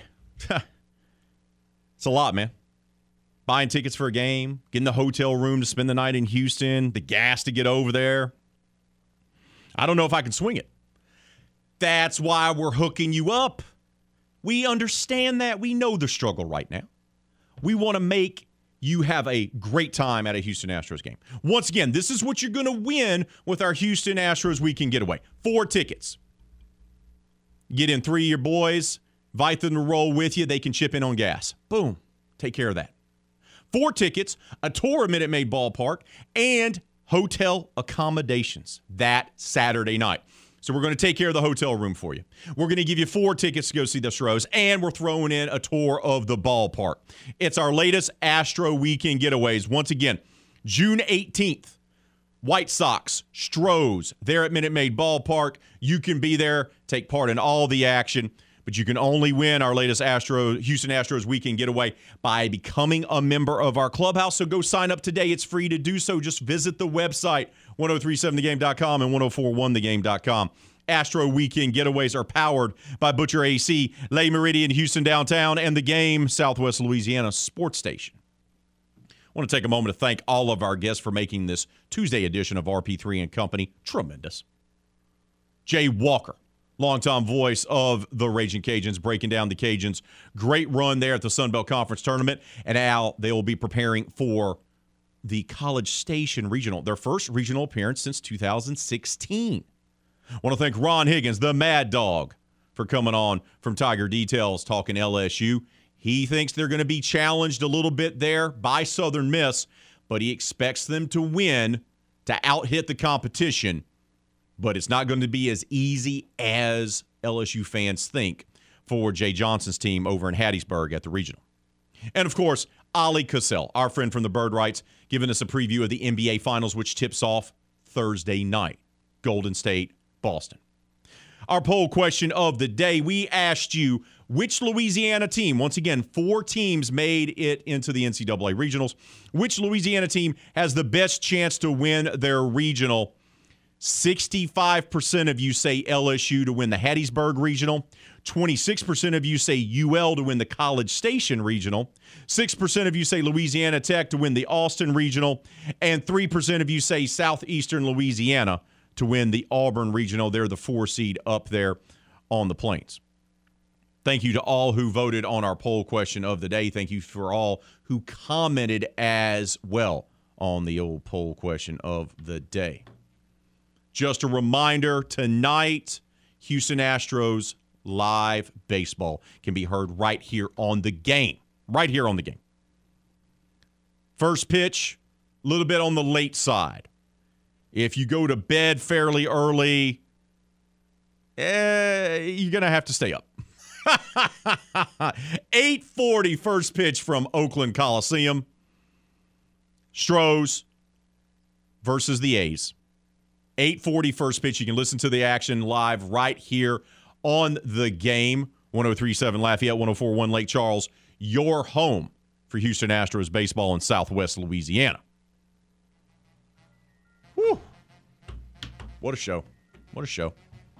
What a way to get things back up and running. We were on the air yesterday for the holiday, but it feels like we got our mojo today. We're going to keep that going tomorrow. Not to worry. 6 to 9 tomorrow, Wednesday, right here. But until then, be safe out there. Be kind to one another. Kevin Foote and Footnotes is up next, right here on the game. 1037 Lafayette, 1041 Lake Charles, Southwest Louisiana Sports Station.